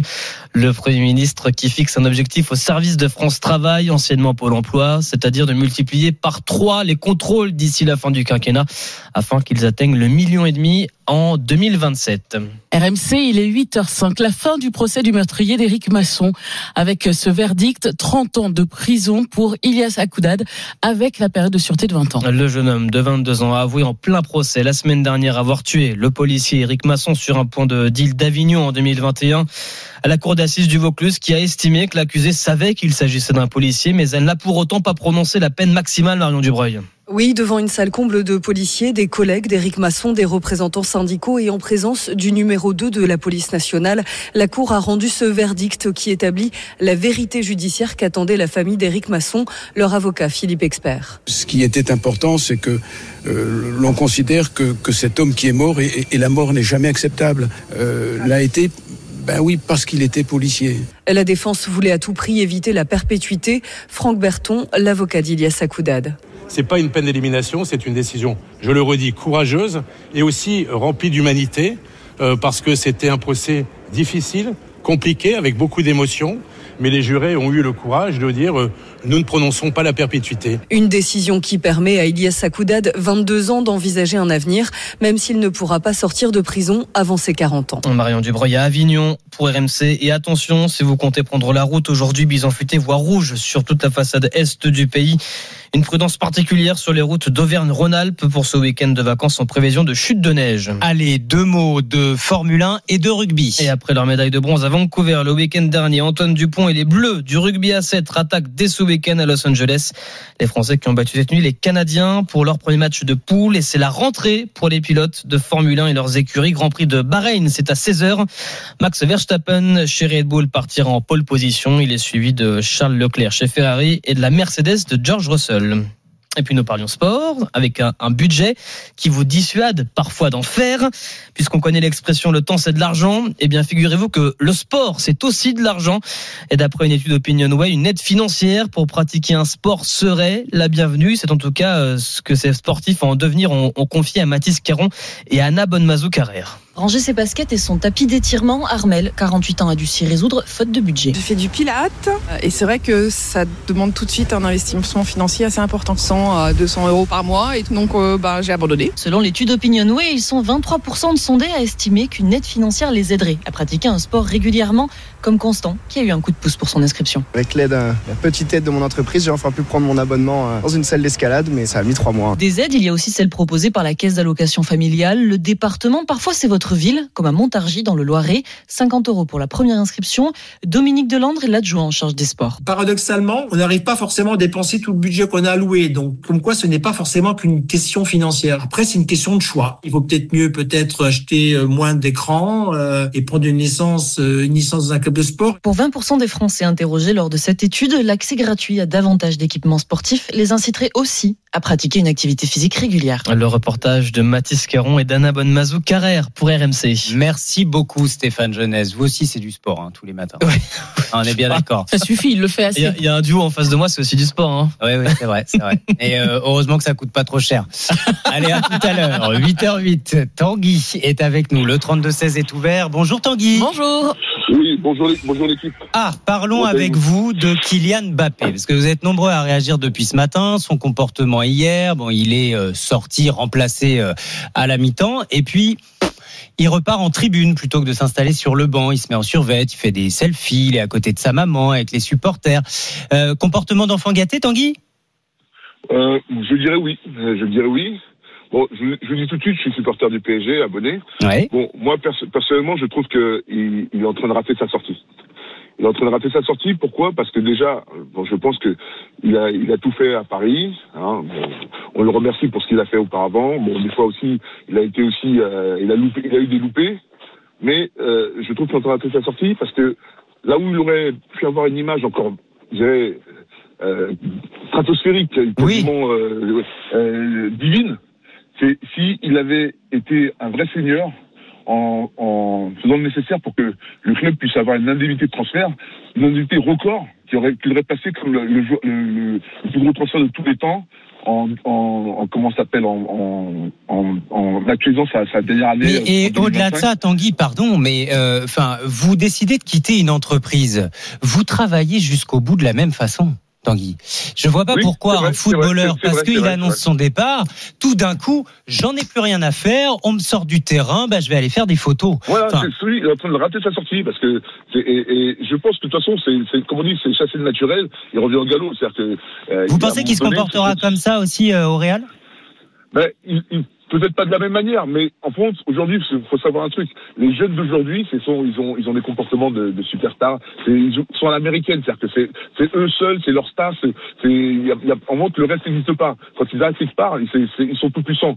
Aujourd'hui, contrairement, quand, quand tu vas arriver au Real, aujourd'hui, il y a Bellingham, il y a Vinicius, qui eux sont devenus des stars au Real. Lui, il arrive, c'est la star. Ouais. Donc, comment il va être accepté auprès de ses, de ses, de ses coéquipiers Bah, on va- s'il a un comportement de, effectivement de, di- de diva. Donc j'espère qu'il sera assez intelligent pour, pour arriver quand même. Euh, je dirais pour moins, réussir son, euh, son intégration. euh, De toute façon, on, on suivra Voilà. ça, euh, bien sûr. J'ai une toute dernière question, euh, Tanguy. Je vous pose la même qu'à Jérôme et Cyril qu'on a eu précédemment, qui nous ont dit, eh ben moi j'ai hâte qu'ils se barrent. Je reprends leurs mots. Vous aussi Oui, non, parce que j'ai hâte, parce que comme lui, il est en train de rater sa sortie, il aurait, il aurait pu euh, la faire euh, autre- autrement, euh, et il est en train de la rater. Bon, euh, je sais pas, faut que- faut qu'il fasse quelque chose pour ses, pour ses, derniers Et on entend. Non, sinon, il, il risque effectivement euh, bah, de partir par la petite porte. On entend la déception dans votre voix de supporter ce matin et elle est partagée. Vous poursuivez. Merci beaucoup Tanguy, vous poursuivez au 32-16 bien évidemment. On est ensemble jusqu'à 9h30. Il est 8h11, c'est l'heure de jouer. RMC, la matinale week-end. Le 10 minutes chrono. Avec un très beau week-end à vous offrir. euh, trois nuits chez VVF, Peggy. Et vous allez choisir votre destination. Il y en a plus de 100 et vous aurez le choix entre une résidence ou un camping pour un séjour sport et nature. Il y a même des activités en famille, des activités pour les enfants, les ados. Franchement, n'hésitez pas à tenter votre chance. Vous envoyez le mot matin au 7 32 16 par SMS, matin au 7 32 16 ou alors vous appelez le 32 16, la touche 4. 10 minutes pour vous inscrire. Bonne chance à vous. À suivre dans la matinale week-end. À 8h20, la Story Sport avec Antoine Salva. De quoi vous nous parlez ce matin Bonjour. Bonjour à toutes et à tous. Ce matin, dopage et excuses bidons. Cette semaine, Libération a catalogué les meilleurs et les pires argumentaires des sportifs attrapés par la patrouille. Ça vaut Ah. le détour. Eh ben, on va voir ça tout à l'heure. D'abord, partons à Moscou. Euh, comment et surtout pourquoi Poutine a-t-il laissé faire ces milliers d'opposants? Euh, Comment ont-ils pu scander le nom de Navalny en pleine rue lors de ses obsèques? Sergei Girnov, expert en relations internationales, un ancien euh, officier du KGB, est avec nous dans deux minutes sur RMC. RMC jusqu'à 9h30, la matinale week-end. RMC jusqu'à 9h30, la matinale week-end. Mathieu Roux. Bon réveil avec RMC, il est 8h14. Le témoin RMC. Notre témoin ce matin, c'est Sergei Girnov, expert en relations internationales, ancien officier de renseignement du KGB. Bon, bonjour à vous. Euh, bonjour Mathieu. Merci d'être avec nous pour évoquer ce qui s'est donc passé hier à Moscou. Écoutons. Ces milliers, dix mille même, euh, Russes en pleine rue à Moscou qui scandent le nom de Navalny. Un cortège impressionnant sur les trois kilomètres et demi qui séparent l'église du cimetière où repose désormais celui dont Poutine s'est toujours refusé à prononcer le nom. Mais pourquoi Poutine a laissé faire ça? Comment on peut l'expliquer, Sergei Girnov Euh, il était coincé. Il ne pouvait rien faire parce que, vous savez, euh, c'était le dernier hommage à Navalny. Euh, et en Russie, c'est, c'est, c'est quand même un pays qui est, qui est chrétien pour une grande majorité. euh, et donc, en fait, il était impensable de ne pas le faire. Et donc, Poutine était piégé. Et je crois que personne ne s'attendait à cette foule qui s'est rassemblée d'abord euh, autour de l'église. Et puis, le pouvoir s'est piégé aussi d'une, d'une manière assez particulière parce qu'en fait, ils, ont voulu empêcher un peu les gens de, de participer à la cérémonie. Donc, ils ont, ils ont placé une église à 3 euh, ils ont trouvé une église euh, seulement à 3 kilomètres du cimetière. Et euh, finalement, tous les gens qui étaient autour de l'église, une fois la cérémonie terminée et le corps de Navalny parti au cimetière, en fait, ils ont suivi spontanément le corps et c'est devenu un cortège funéraire. Mmh. Et un cortège funéraire de 3 km et demi avec énormément de gens. Je crois qu'il y avait plusieurs dizaines de, de, de, de milliers de personnes. Impossible et donc, à, à, réprimer, Sergei Vous dites qu'il y a 200 situation où même en Russie on ne peut pas réprimer lors des enterrements et aussi à quelques jours d'une présidentielle. C'est ça, c'est euh, c'est c'est une euh, c'est une campagne présidentielle même si nous 18 savons que en, en réalité ça ça n'existe pas en fait les euh, euh, les, les élections. Euh, mais euh, c'est une campagne et euh, vous- savez c'est c'est la loi de nombre aussi. Parce que si vous sortez une si une dizaine de personnes sort face à un millier de policiers bien évidemment vous pouvez rien faire. Mais s'il y a plusieurs dizaines de milliers de personnes comme on l'a vu dans la rue qui qui étaient dans la rue en réalité la police était là mais il pouvait il pouvait le rien faire euh, même si elle voulait s'il aurait voulu faire parce que trois kilomètres et demi ben vous n'avez plus d'endroit où empêcher ces gens Et voilà ce qui explique que les 128 interpellations ont eu lieu dans 19 villes russes, mais pas beaucoup à, à Moscou. Vous parliez de la police, Sergei Girnov. C'est l'image dans l'image euh, qui marque peut-être encore plus les opposants à visage découvert face à une police cagoulée, comme si c'était maintenant le pouvoir qui avait peur de sa population et non plus l'inverse. Absolument, c'est l'image qui, euh, qui m'a marqué. En fait, il y a, y a deux images qui m'ont marqué. C'est celle-ci et l'autre. euh, si vous aviez regardé ces, ces funérailles à la télévision, la plupart du temps, vous la, vous la voyez. En fait, l'image que vous voyez, c'est à travers la grille, soit la grille de l'église, soit la grille du cimetière. Et donc, on avait l'enterrement derrière des grilles. Donc, un pays grillagé et cette police, finalement, qui a peur de son peuple. Et euh, vous savez, ce matin, j'ai lu un témoignage d'un- de, de quelqu'un qui a assisté à ces funérailles. Il, il a dit qu'à un moment donné, il y a un policier qui s'est rapproché de lui et qui lui a chuchoté « Je suis avec vous ». y compris dans les rangs de la police poutinienne. Sergei Girnov, pourquoi dites-vous que Navalny mort est désormais plus préoccupant pour Poutine que vivant? Parce que quand il était euh, emprisonné dans, euh, dans, dans cette colonie pénitentiaire, euh, il pouvait encore faire quelque chose, il pouvait inventer des choses, et Poutine pouvait faire pression sur lui, parce que bon, vous savez, il a passé quand même 300 jours, euh, 300 jours à l'isolement euh, pendant trois ans. Navalny mort, Poutine ne peut absolument rien lui faire, mais Navalny mort est toujours présent et maintenant nous avons un endroit. À Moscou maintenant il y a un endroit où il est enterré et donc cet endroit va devenir le mémorial. Il y a les gens qui vont euh, y aller euh, pratiquement tous les jours, qui vont déposer les fleurs et donc ça, ça va faire très très mal à Poutine. Un lieu de pèlerinage euh, sans aucune euh, crainte de la part de, de ses opposants Bah, en principe, vous savez, c'est un cimetière, donc euh, vous ne manifestez tant que vous ne criez pas de slogan, tant que vous ne venez pas avec des pancartes euh, sur lesquelles il est, il est inscrit, il est inscrit quelque chose, euh, vous euh, vous rendez euh, tout simplement un dernier hommage à quelqu'un qui est enterré. Comme en France, vous allez dans un petit euh, dans un cimetière, personne ne peut vous empêcher euh, d'aller à Montparnasse, je sais pas à Paris ou à Père-Lachaise. Mais la brèche qui s'est ouverte hier avec euh, cette manifestation euh, spontanée et non réprimée, est-ce que ça peut donner des idées euh, pour d'autres manifestations euh, dans les jours qui viennent? Absolument, parce que déjà c'était la deux- quasiment la deuxième euh, manifestation en, en un mois. Parce qu'avant il y avait Boris Nadejdin qui était un candidat qui était accepté par le pouvoir, Opposant le à pouvoir Poutine. lui a- euh, pour le pouvoir de Poutine pour participer à la campagne présidentielle. On lui a permis euh, d'accueillir, de cueillir les signatures et donc il y a eu 211 000 personnes qui sont qui ont formé aussi les queues pour donner les signatures à Nadejdin. Après, il y a eu hier les, les funérailles de Navalny et le 17 mars, il y a une action de l'opposition russe qui est prévue à midi.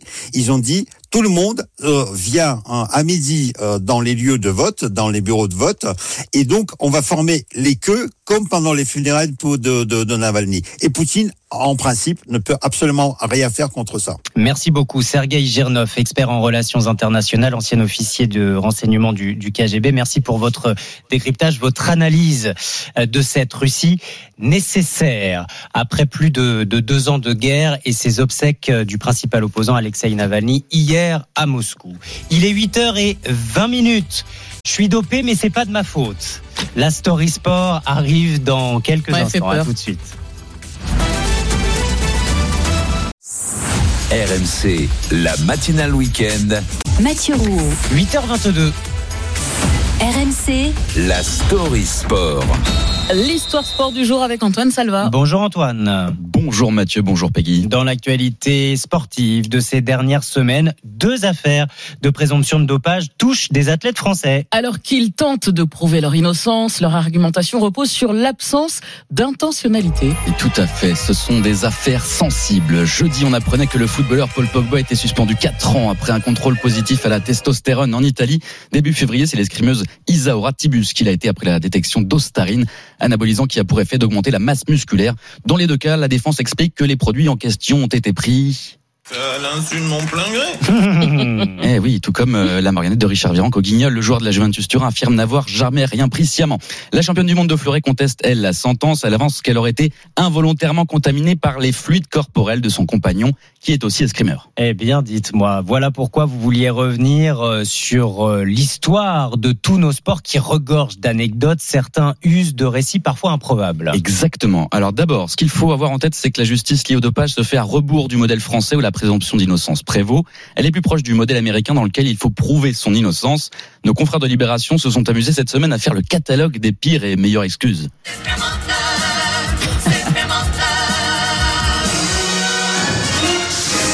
Petit clin d'œil à la marionnette de, de feu Jacques Chirac quand Canal était encore cool.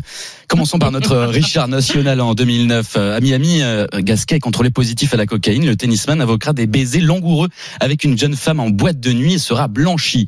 Même sort, même trace pour Gilberto Simoni.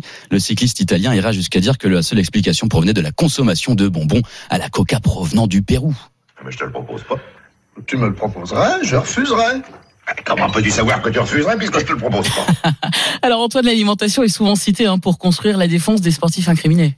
Oui, vous vous souvenez peut-être d'Alberto Contador, double vainqueur du Tour de France, positif au clenbutérol sur la Grande Boucle 2010, titre qu'il perdra ensuite. À l'époque, le coureur accusait un élevage espagnol de viande bovine. J'ai la tronche comme un melon, moi. Je parie que c'est encore mon métabolisme qui déconne. Et Bébel déconne pas, lui. Euh, Contador suspendu, comme la joueuse de tennis italienne Sarah Errani, qui a, elle, rien trouvé mieux que de cibler sa maman. Coupable sont elle d'avoir fait tomber son traitement contre le cancer dans son assiette. Ah oui, dites-moi, c'est élégant. Euh, les parents, les grands-parents, les compagnons, l'alimentation, le sexe, on l'a vu, euh, des excuses assez variées. Vous en avez une préférée, Antoine? Oui, oui, oui, j'en ai une préférée. Euh, En plus, je suis beaucoup le cyclisme à l'époque. Alors, le cas de Tyler Hamilton est plutôt tiré par les cheveux. Il montre qu'il faut bien connaître son dossier. Pour justifier la présence de deux types de globules rouges dans son sang, le cycliste américain explique avoir eu un frère jumeau décédé avant sa naissance, ce qui est faux, euh, car très rare, qui peut exister. Sinon, comme le rappelle Libé, cela prouve qu'une transfusion sanguine a eu lieu, tout simplement. On vous attend pour la prise de sang. Bien sûr, j'arrive, monsieur. Caroline, ça reste entre nous, mais je dois donner un rein à mon frère. Bon, extrait du film euh, bien nommé Le Menteur. Menteur. Ah Oui, bon, très, rien de très original. hein. Hamilton a longtemps fait partie de la garde rapprochée de Lance Armstrong, l'américain, sextuple vainqueur du Tour de France, finalement déchu. Je n'ai jamais été contrôlé positif à des produits améliorant les performances. C'est un autre homme. Il a survécu au cancer et il s'est transformé en Superman. S'il ment pendant les courses, c'est qu'il nous ment à nous aussi. Et oui, extrait du film The Programme sur euh, Lance Armstrong. Moralité, un tricheur se fait toujours attraper ou presque Ou presque. C'est tout est dans le ou presque. Merci beaucoup Antoine Salva. Deux précisions euh, pour ce qui s'agit d'Isaora Tibus. Elle fait appel de sa suspension. L'escrimeuse espère toujours disputer les JO euh, cet été. Quant à Paul Pogba, l'appel aura lieu et sera tranché devant le tribunal arbitral du sport. Merci encore. Merci vous. Votre story à retrouver sur rmc.fr. 8h26. RMC, la matinale week-end. Le 10 minutes chrono. Elle a joué, elle n'a pas triché et elle a gagné. Bonjour Eniola. Bonjour Eniola. Oui, bonjour. Comment ça va ce matin? Oui, ça va très très bien. Vous ça va êtes très où? très bien. Je suis très contente. Vous nous appelez d'où? De Carbone, à côté de Toulouse. Eh ben, c'est gagné pour vous un week-end de trois nuits avec VVF et vous choisirez votre destination. Oh, merci, c'est trop bien, je suis contente. Profitez-en bien Eniola. Merci, et je profite pour passer un petit coucou à Sylvie. Elle m'entend. Eh ben écoutez, gros bisous à Sylvie, c'est une copine? Oui, une très bonne copine. Eh ben on est très heureux de vous savoir à l'écoute d'RMC. Merci d'avoir joué avec nous. Merci, bonne journée à tous. Le 10 minutes chrono sur RMC avec VVF pour des vacances sport et nature à la découverte de la France en village vacances, en résidence ou camping. VVF, tes vacances en famille. Et si on taxait les milliardaires pour financer la transition écologique? C'est une idée portée par la majorité Renaissance en vue des européennes, défendue par le député David Amiel, qui est avec nous à 8h40 sur RMC. Restez avec nous. RMC, La matinale week-end. Le temps du jour, Peggy. Bien perturbé avec des averses soutenues ce matin entre le nord de l'Aquitaine et le Limousin en allant vers le Val-de-Loire, le tout accompagné de vent. C'est un temps sec sur l'est et près de la Méditerranée. Et cet après-midi, bah, de la pluie quasiment partout avec euh, des averses par intermittence sur le nord-ouest, des averses soutenues et orageuses entre euh, le sud-ouest en allant vers l'île de France et les frontières du nord. Et ça va se gâter également près de la Méditerranée avec des averses et du vent, de la neige en montagne. Et finalement, ça restera sec uniquement entre l'Alsace et les Savoies. Et puis une petite poche euh, de temps sec, mais bien voilée entre le midi toulousain et euh, Perpignan. Et c'est très beau du côté de la Corse toute la journée. Les températures de 8 à 11 degrés globalement dans le nord, jusqu'à 17 au sud. Merci Peggy. Vous écoutez RMC, merci de nous rejoindre. Il est précisément 8h30, nous sommes le samedi 2 mars. L'heure pour vous de ne rien manquer de l'actualité. Tout ce qu'il faut savoir, toute l'actualité en 5 minutes avec vous, Clara Gabillet, bonjour. Bonjour à tous. Un proviseur de lycée menacé de mort, des élèves l'accusent d'avoir frappé une élève qui refusait d'enlever son voile. L'hommage de milliers de Russes à Alexei Navalny à Moscou et Kylian Mbappé dans les tribunes avec sa mère, l'attaquant remplacé à la mi-temps du match nul contre Monaco. On commence donc avec ce proviseur qui reçoit des menaces de mort sur les réseaux sociaux. Le proviseur du lycée Maurice Ravel dans le 20e arrondissement de, Paris. Plusieurs dizaines d'élèves demandent sa démission. Ils accusent cet homme d'avoir frappé une élève qui refusait de retirer son voile. Nicolas Bray, membre du syndicat national des chefs d'établissement, dénonce un embrasement sur les réseaux sociaux d'un fait qui est réel à l'extérieur. Sur les réseaux sociaux, on indique que le proviseur euh, a euh, frappé les élèves et en conséquence, les choses s'enflamment. Il est menacé de mort. Ça a mis la communauté scolaire euh, en émoi, qui s'est soudée derrière son proviseur. Sur les réseaux sociaux, on a l'habitude que des groupes fassent pression. C'est aussi un moyen de, faire reculer ce que nous portons collectivement, qui est, la laïcité. Et c'est ce qu'on n'accepte pas en fait. Lui est soulagé après plusieurs jours de procès. Le père d'Éric Masson, euh, policier tué sur un point de deal à Avignon en 2021, son meurtrier, Ilias Akoudad, a été condamné à 30 ans de prison, assorti de 20 ans de sûreté. Écoutez donc la réaction de Marc Masson, lui-même policier à la retraite. Nous sommes satisfaits, la justice est passée. La qualité de policier intervenant de mon fils a été reconnue. La condamnation nous semble juste. Il reconnaît que notre fils a été tué euh, par une personne qui ne, qui ne pouvait ignorer qu'il était policier. Et quoi qu'il en soit d'aujourd'hui, euh, je reste un père qui a perdu son fils et quelle que soit la condamnation, il ne reviendra jamais. C'est comme ça. Donc on reste avec notre tristesse. Effectivement, il n'y a pas de gagnant. Il n'y a que des perdants. RMC 8h32. Ils étaient des milliers à Moscou pour assister aux obsèques d'Alexei Navalny. Des Russes rassemblés en hommage à l'opposant numéro un de Vladimir Poutine qui est mort en prison.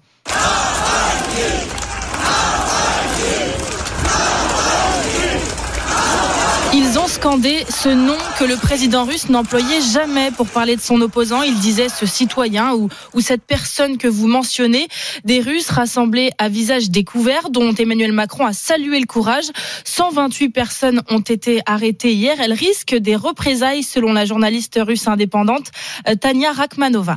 Je pense pas qu'ils risquent d'être fichés. Je crois qu'ils sont déjà fichés. Le pouvoir a pris la décision que ça va se passer comme ça, donc ça s'est passé comme ça. Mais les suites, on ne sait pas parce qu'à Moscou, c'est pas la première fois que pendant la manifestation, rien ne se passe, mais le lendemain, la police vient ou on a des problèmes au travail. En avril 21, il y avait une manifestation non autorisée dans le centre de Moscou qui s'est passé calmement. Mais après, je connais plusieurs cas. La police est euh, venue parce qu'ils étaient tous fichés, parce qu'il y a des caméras de reconnaissance. Des nouvelles mesures pour lutter contre les contrefaçons, c'est ce qu'a annoncé hier le ministre délégué au compte public Thomas Cazenave, notamment en renforçant les contrôles du commerce en ligne avec des cyber-enquêteurs. Eh bien, vous allez l'entendre, ça ne va pas changer les habitudes de Benjamin qui a l'habitude d'en acheter. Ça fait à peu près trois ans que je commande sur différents sites de maillots de contrefaçon et je fais attention à ce que le site soit réputé comme relativement fiable. En quelques semaines, je l'ai reçu dans ma boîte aux lettres comme un maillot classique. On fait des économies avec un maillot à 35 euros au lieu de 110 euros en boutique pour la qualité euh, qu'on a, il est relativement fiable. On croirait presque un produit officiel. J'ai plusieurs personnes qui commandent sur différents sites et pourtant euh, personne ne s'est jamais plaint qu'il ait reçu un mail comme quoi euh, son produit était euh, saisi et je pense qu'on ne prend pas forcément beaucoup de risques. Vous l'avez sûrement constaté depuis hier au supermarché, la collecte annuelle des Restos du Cœur a démarré. 80 000 bénévoles mobilisés partout en France depuis hier. Objectif récolter 9 000 tonnes de dons en trois jours. Mohamed n'a plus d'emploi, mais il a quand même tenu à être solidaire en faisant également un don. J'en ai eu pour 17 et quelques, c'est pas non plus énorme, mais quand on a un budget serré où il faut tenir le mois avec telle ou telle somme, bah, donner 17 euros comme ça, ça fait quand même un petit trou. J'ai fait un effort, c'est un effort, mais j'y allais tant pis. J'aurais pu être à leur place. J'aurais jamais cru qu'un jour j'allais me retrouver dans une situation sans travail, à vivre encore chez les parents à 40 ans et tout. On m'aurait dit ça il y a 10 ans en arrière, j'aurais dit c'est impossible, mais pourtant, on espère que ce petit geste peut aider les gens qui sont dans le besoin. Début de la collecte marquée comme d'habitude hein, par le concert des Enfoirés hier à la télé sur TF1 avec une petite pique sur les Jeux Olympiques de Paris dans le sketch de Patrick Fiori et Michael Youn. Les Gio, bloqués dans le métro, ça Ah oui, carrément. Ah, c'est dit. Excellent.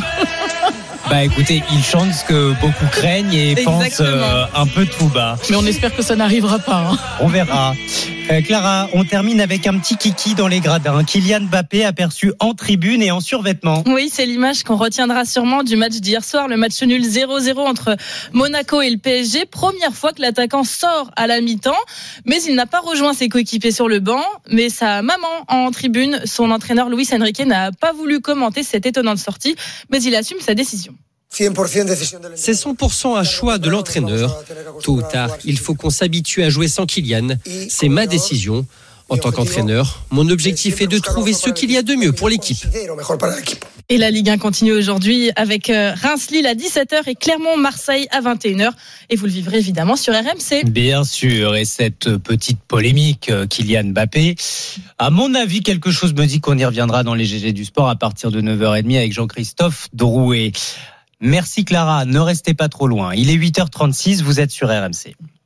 À suivre dans la matinale week-end. Avant vos GG du sport, Perico Légas nous rejoindra. Le beurre et l'argent du beurre, c'est à 9h10. Nous parlerons des salades en sachet. Est-ce que vous saviez qu'elles étaient lavées à l'eau de Javel? Non, mais ça, c'est dingue. Qu'on peut y retrouver des résidus de chlore. Et voilà, bon appétit, le beurre et l'argent du beurre. 9h10 donc tout à l'heure. À 8h50, le coup de main qu'on soit avec vous, justement, Clara Gabillet. Comment continuer de faire de bonnes affaires au rayon hygiène malgré la fin des méga promos? Eh bien oui, les méga promos, c'est terminé. Alors on va trouver des astuces pour s'y retrouver quand même. Va falloir ruser. D'abord, parlons de cette idée, taxer les milliardaires pour financer la transition écologique.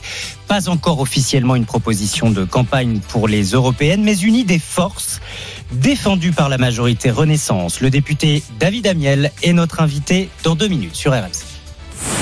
RMC jusqu'à 9h30, la matinale week-end. RMC 6h30, 9h30, la matinale week-end. Mathieu Roux. Bon début de journée à l'écoute d'RMC, il est 8h41. L'entretien RMC. Et l'invité de l'entretien RMC ce matin, c'est euh, David Amiel, député et vice-président du groupe Renaissance. Bonjour à vous. Bonjour. Euh, Votre euh, candidate est désormais officiellement investie, Valérie Hayé, candidate tête de liste Renaissance pour les Européennes. Elle a effectué son premier déplacement hier sur ces terres mayennaises, inconnue du grand public, mais fille d'agriculteur, petite fille d'agriculteur. Est-ce que ça va suffire pour répondre à cette colère agricole qui gronde encore? Ah bah en tout cas, c'est la mieux équipée pour y répondre, non seulement par son passé, vous l'avez euh, rappelé, elle vient d'une famille d'agriculteurs, c'est des sujets qu'elle connaît extrêmement bien techniquement et ça fait un contraste avec beaucoup d'autres élus qui parlent beaucoup d'agriculture sans la connaître, mais c'est aussi et surtout un dossier sur lequel elle s'est beaucoup investie au Parlement européen. Elle était notamment responsable des questions budgétaires, elle s'est battue pour éviter des coupes dans la politique agricole commune, cette politique européenne qui bénéficie tant à nos agriculteurs. Et c'est vraiment ce qu'elle est, Valérie Hayé, c'est-à-dire une femme sincère, une femme de terrain et surtout une femme compétente et influente à Bruxelles. Sur ce dossier agricole, une évidence, le choix de Valérie Hayé. Mais elle a quand même été obligée de se justifier hier lors de son déplacement. Je ne suis pas une candidate par défaut, parce que c'est vrai que beaucoup de noms ont circulé. Il y a même eu des refus. Bruno Le Maire, Jean-Yves Le Drian, Julien de Normandie n'ont pas voulu être tête de liste. Est-ce que, euh, oui ou non, quelque part, Valérie Hayé est quand même euh, un second choix? Non, elle n'est pas un second choix, c'est au contraire le bon moment pour désigner une tête de liste.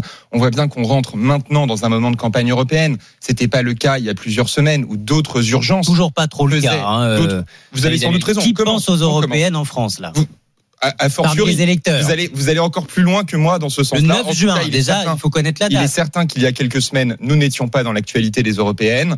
Nous avions d'autres urgences, que ce soit sur le pouvoir d'achat, sur le pic le plus aigu de la crise agricole. On avait eu le débat évidemment sur la loi immigration au mois de décembre. Je crois que c'était le bon moment pour désigner notre tête de liste. Et Valérie Ayé est la bonne parce qu'elle est au fond tout ce que Jordan Bardella n'est pas. La sincérité d'une part, mais surtout la compétence et l'efficacité de l'autre. C'est la cinquième députée la plus influente à Bruxelles pour défendre les intérêts de la Sauf France. que Jordan Bardella est quand même 12 points au-dessus d'elle dans les sondages. Elle va réussir euh, pendant les quelques semaines, les, les 3 ou 4 mois qui, qui restent, à inverser les courbes Elle a tout pour réussir. Et évidemment, une campagne, c'est un combat.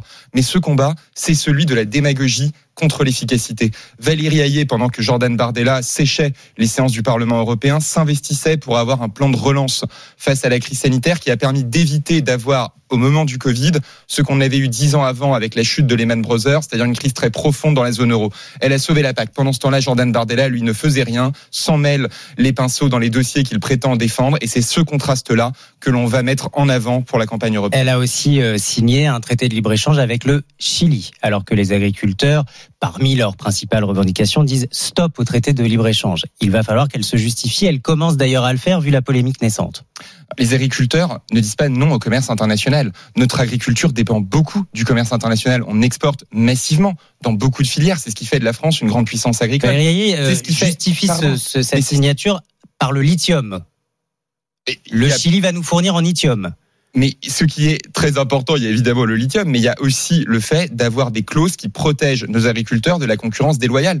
Nos agriculteurs sont prêts à la concurrence à condition qu'elle soit loyale. C'est ça leur demande. C'est pour ça que, par exemple, nous avons bloqué, c'était un veto français du président de la République, le traité avec la zone Mercosur, c'est-à-dire une grande partie de l'Amérique latine, justement parce qu'elle ne remplissait pas cette condition. En Ça, revanche, non, sortir du commerce international, comme le propose le Rassemblement national, ce serait envoyer notre agriculture dans le mur, parce que elle dépend pour ses débouchés de ses capacités à vendre à l'étranger. C'est pour ça que notre pays est une grande puissance agricole. Quel cadeau ce serait faire à l'étranger que d'en sortir? Une autre idée que vous défendez, David Amiel, et qui pourrait euh, beaucoup nous interroger dans cette campagne des européennes. Taxer les milliardaires au niveau européen, peut-être même au niveau mondial, pour financer la transition écologique. Est-il vrai que vous en avez parlé lors du bureau exécutif de Renaissance jeudi soir et que cette idée a plu?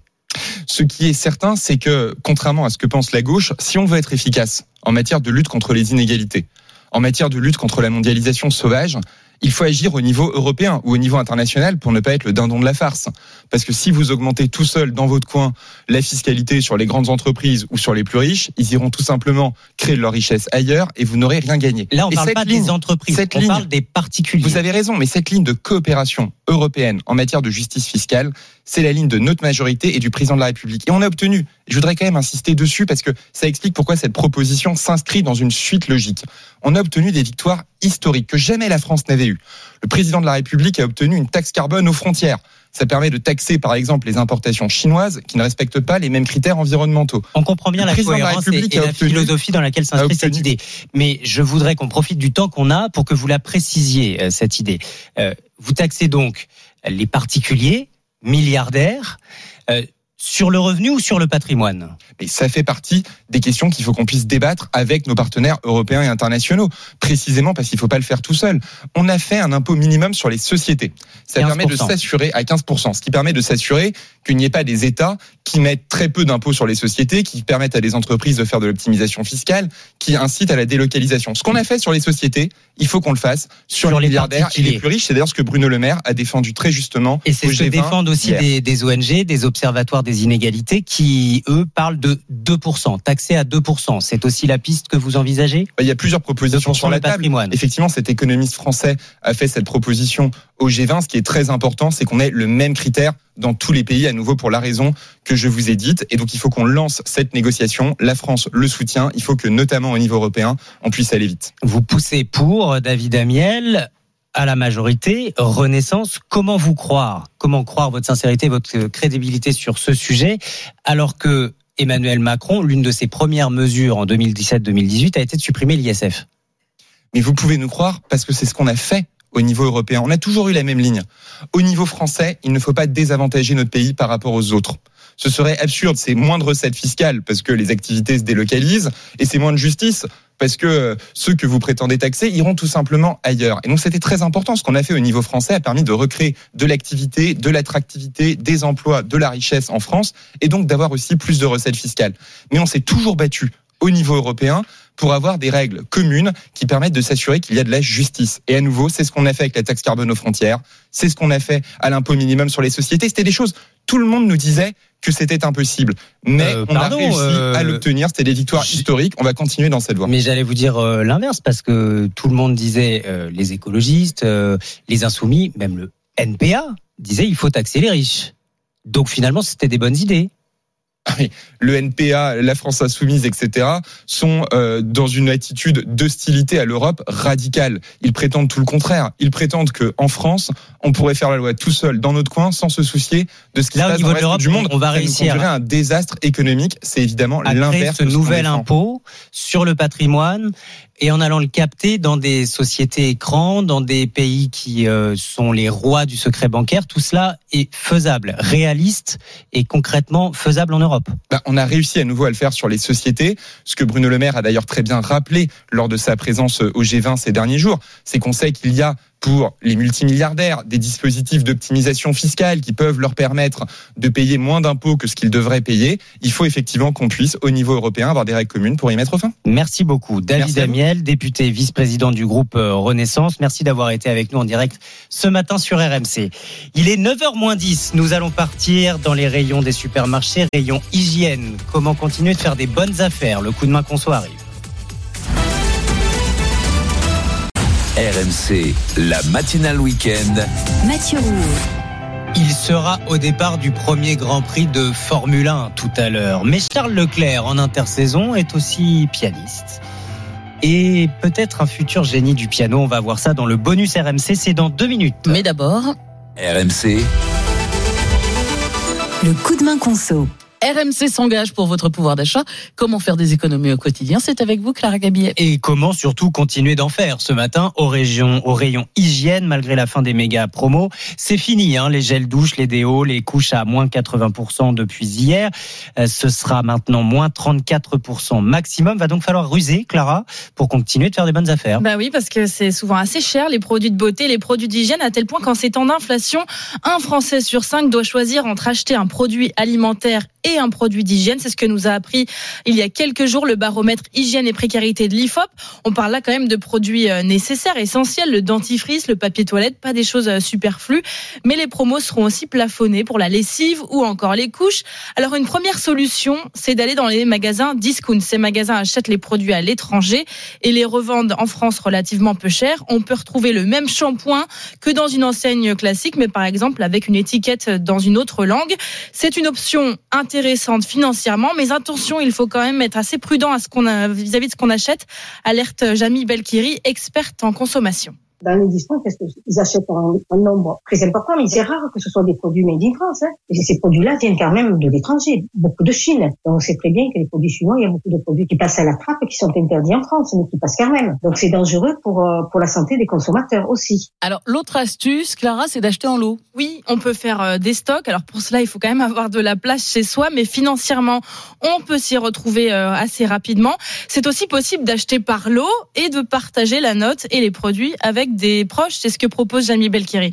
Ils se mettent en- ensemble, des amis, des voisins, ils se mettent ensemble pour acheter avec des lots. Ils se mettent à plusieurs, de dire voilà, j'ai besoin de ça, ça, ça. Ils se mettent tous ensemble. Il y aura quand même une promotion moins importante. Et déjà, ça sera des produits conformes. Donc moi, je leur conseillerais plus ça que d'acheter des produits made in China dans les discounts. Autre solution, les produits de beauté version solide. La savonnette, le grand classique, le shampoing, mais aussi le déodorant solide, par exemple, ça dure euh, souvent plus longtemps. On en gaspille, on en gaspille moins. C'est plus écolo également. Et puis, il y a le rechargeable qu'on connaît maintenant. Oui, beaucoup de marques s'y sont mises. On achète une bouteille de gel douche, par exemple, que l'on re-remplit avec des recharges. Et ces recharges, elles sont moins chères que si l'on rachetait une nouvelle bouteille. Parfois, c'est jusqu'à 3 euros de différence. Le réutilisable peut aussi être euh, très économique à long terme. Par exemple, sur les produits menstruels, hein, comme les culottes menstruelles, menstruelles, les culottes lavables. Et c'est aussi le cas pour les, les cotons lavables. C'est assez pratique. On achète une fois pour toutes et, et on lave. Merci, Clara. Votre coup de main qu'on soit retrouvé en podcast sur l'appli RMC. Il est 9h moins 5. la matinale week-end. Le bonus RMC. Avec euh, une sortie de route pour le pilote Charles Leclerc, Peggy. Charles Leclerc en duo avec le pianiste Sofiane Pamar.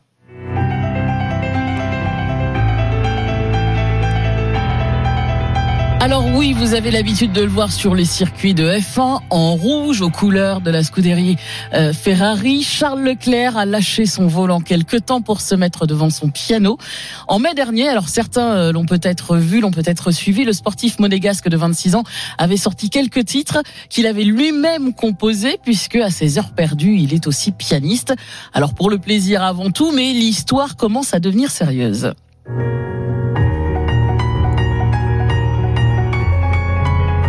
Et oui, parce que pendant l'intersaison de Formule 1 qui a débuté fin novembre, Charles Leclerc a composé et enregistré quatre titres, des instrumentaux, comme vous pouvez l'entendre, avec l'excellent pianiste Sofiane Pamar, au style euh, éclectique. Hein, Sofiane Pamar, c'est le pianiste qu'on voit souvent avec les rappeurs, entre classique, hip-hop, en passant par le jazz. quoi, selon vous. Il est excellent, je Voilà. l'adore. Quand il joue, c'est forcément à guichet fermé.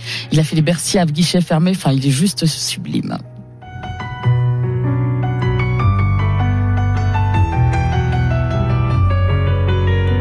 Ça, c'est l'un des quatre instrumentaux qu'ils ont écrit, euh, coécrit ensemble et travaillé ensemble. Ils se sont mis dans un studio pendant deux jours. Ils ont travaillé et voilà ce que ça a donné. L'expérience a scellé leur amitié. Les quatre titres sont disponibles sur les plateformes et bientôt en version vinyle. Et en plus, pour euh, ceux qui jouent du piano, les partitions seront disponibles en édition limitée. Je trouve l'idée géniale. Charles Leclerc, qui partira aujourd'hui en deuxième position, puisque c'est l'actualité hein, du Grand Prix de Bahreïn. La première course de la saison 2024 de Formule 1, c'est cet après-midi, départ à 16h. Et ce sera à vivre bien sûr sur RMC. Ce sera pas exactement euh, cette ambiance euh, piano feutré. Hein. Vous pouvez euh, vous taire deux minutes du- ou... du- Ok, ok. Réveillons-nous en douceur en attendant 16h.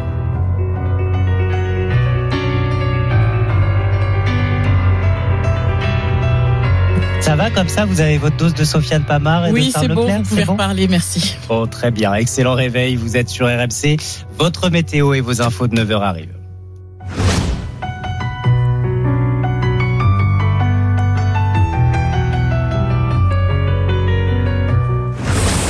RMC, La matinale week-end. Bon réveil. Merci d'avoir choisi RMC. Il est 9h. RMC, la matinale week-end. Toutes vos infos avec Stéphane Jeunesse. Bonjour Stéphane. Bonjour Mathieu, bonjour à toutes et à tous. Les Restos du Cœur comptent sur vous ce week-end avec leur grande campagne de collecte.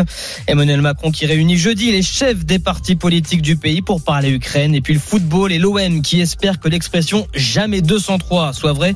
Les Phocéens qui espèrent une troisième victoire ce soir à Clermont. Et si vous faites vos courses ce week-end, vous ne pourrez pas les louper avec leur gilet rose. Les bénévoles des Restos du Cœur attendent vos dons. 80 000 bénévoles mobilisés jusqu'à demain pour cette campagne de collecte, parmi lesquels bon nombre de nouveaux profils, des nouveaux bénévoles que Caroline Philippe a rencontrés en pleine collecte hier.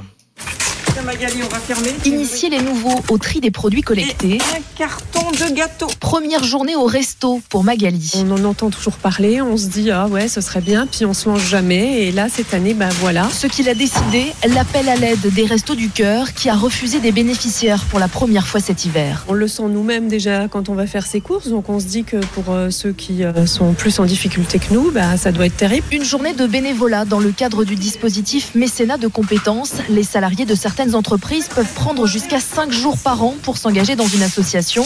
Pénélope s'est aussi lancée grâce à ça. Je trouve que c'est fabuleux que j'ai la chance de le faire euh, sur mon temps de travail. Là, c'est vraiment clé en main. Vous remplissez un papier. La direction des ressources humaines euh, vous dit que c'est bien et, et puis voilà. De quoi diversifier le profil des volontaires.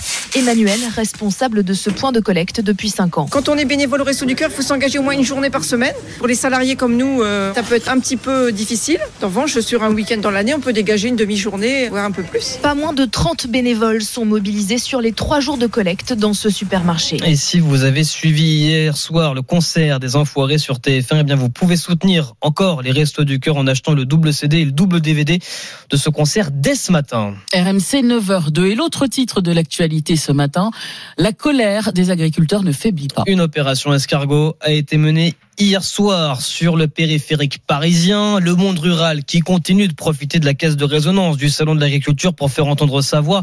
Un salon qui ferme ses portes demain soir. Et ce symbole, ce matin, justement, de ce conflit entre industriels et agriculteurs, le conflit entre producteurs de lait et Lactalis, eh bien, les deux ont trouvé un accord hier pour le premier trimestre de l'année. Lactalis va acheter les 1000 litres de lait à 425 euros. Euh, Johan Serrault est producteur de lait. Il est également le président de l'Union nationale des éleveurs laitiers. Avec la première proposition de Lactalis début janvier euh, à 405 euros les 1000 litres, il n'y avait pas de rémunération possible. 425 euros, euh, ça fait une grosse différence puisque euh, là, les éleveurs ont- auront une rémunération peut-être pas euh, à la hauteur nécessaire vis-à-vis du travail fourni, mais euh, ça fait une grosse différence d'avoir une rémunération qui sera positive. On, y, on en vient maintenant aux images qui ont marqué ces dernières heures, ces milliers de Russes dans les rues du pays pour les obsèques d'Alexei Navalny. L'opposant de Vladimir Poutine, mort il y a deux semaines en prison, sans encore que l'on en connaisse les raisons, a été inhumé hier au sud de Moscou. Euh, Plusieurs milliers de personnes étaient réunies pour lui rendre un dernier hommage. 91 personnes ont été interpellées. Emmanuel Macron sur Twitter a, salué leur courage. Hier, le président français qui justement recevra les chefs des partis politiques du pays. Et la situation en Ukraine sera à l'ordre du jour, Sébastien Krebs. Oui, et comme les fois précédentes, cette rencontre se déroulera dans un huis clos total. Seuls les chefs de parti sont conviés, sans collaborateurs et sans téléphone. Le président souhaite un échange à bâton rompu, explique l'Élysée, pour que chacun puisse exposer son point de vue. Une rencontre qui était réclamée depuis plusieurs jours dans l'opposition, depuis ce tollé provoqué par Emmanuel Macron lorsque lundi dernier, il n'a pas exclu l'hypothèse d'envoyer des soldats français en Ukraine. Une perte de sang-froid avait réagi le patron du RN Jordan Bardella. Une folie avait dit le socialiste Olivier Faure. Tous les deux seront là, comme les autres chefs de parti. Nul doute que ce débat occupera une partie des échanges et qu'Emmanuel Macron pourra éclaircir sa pensée.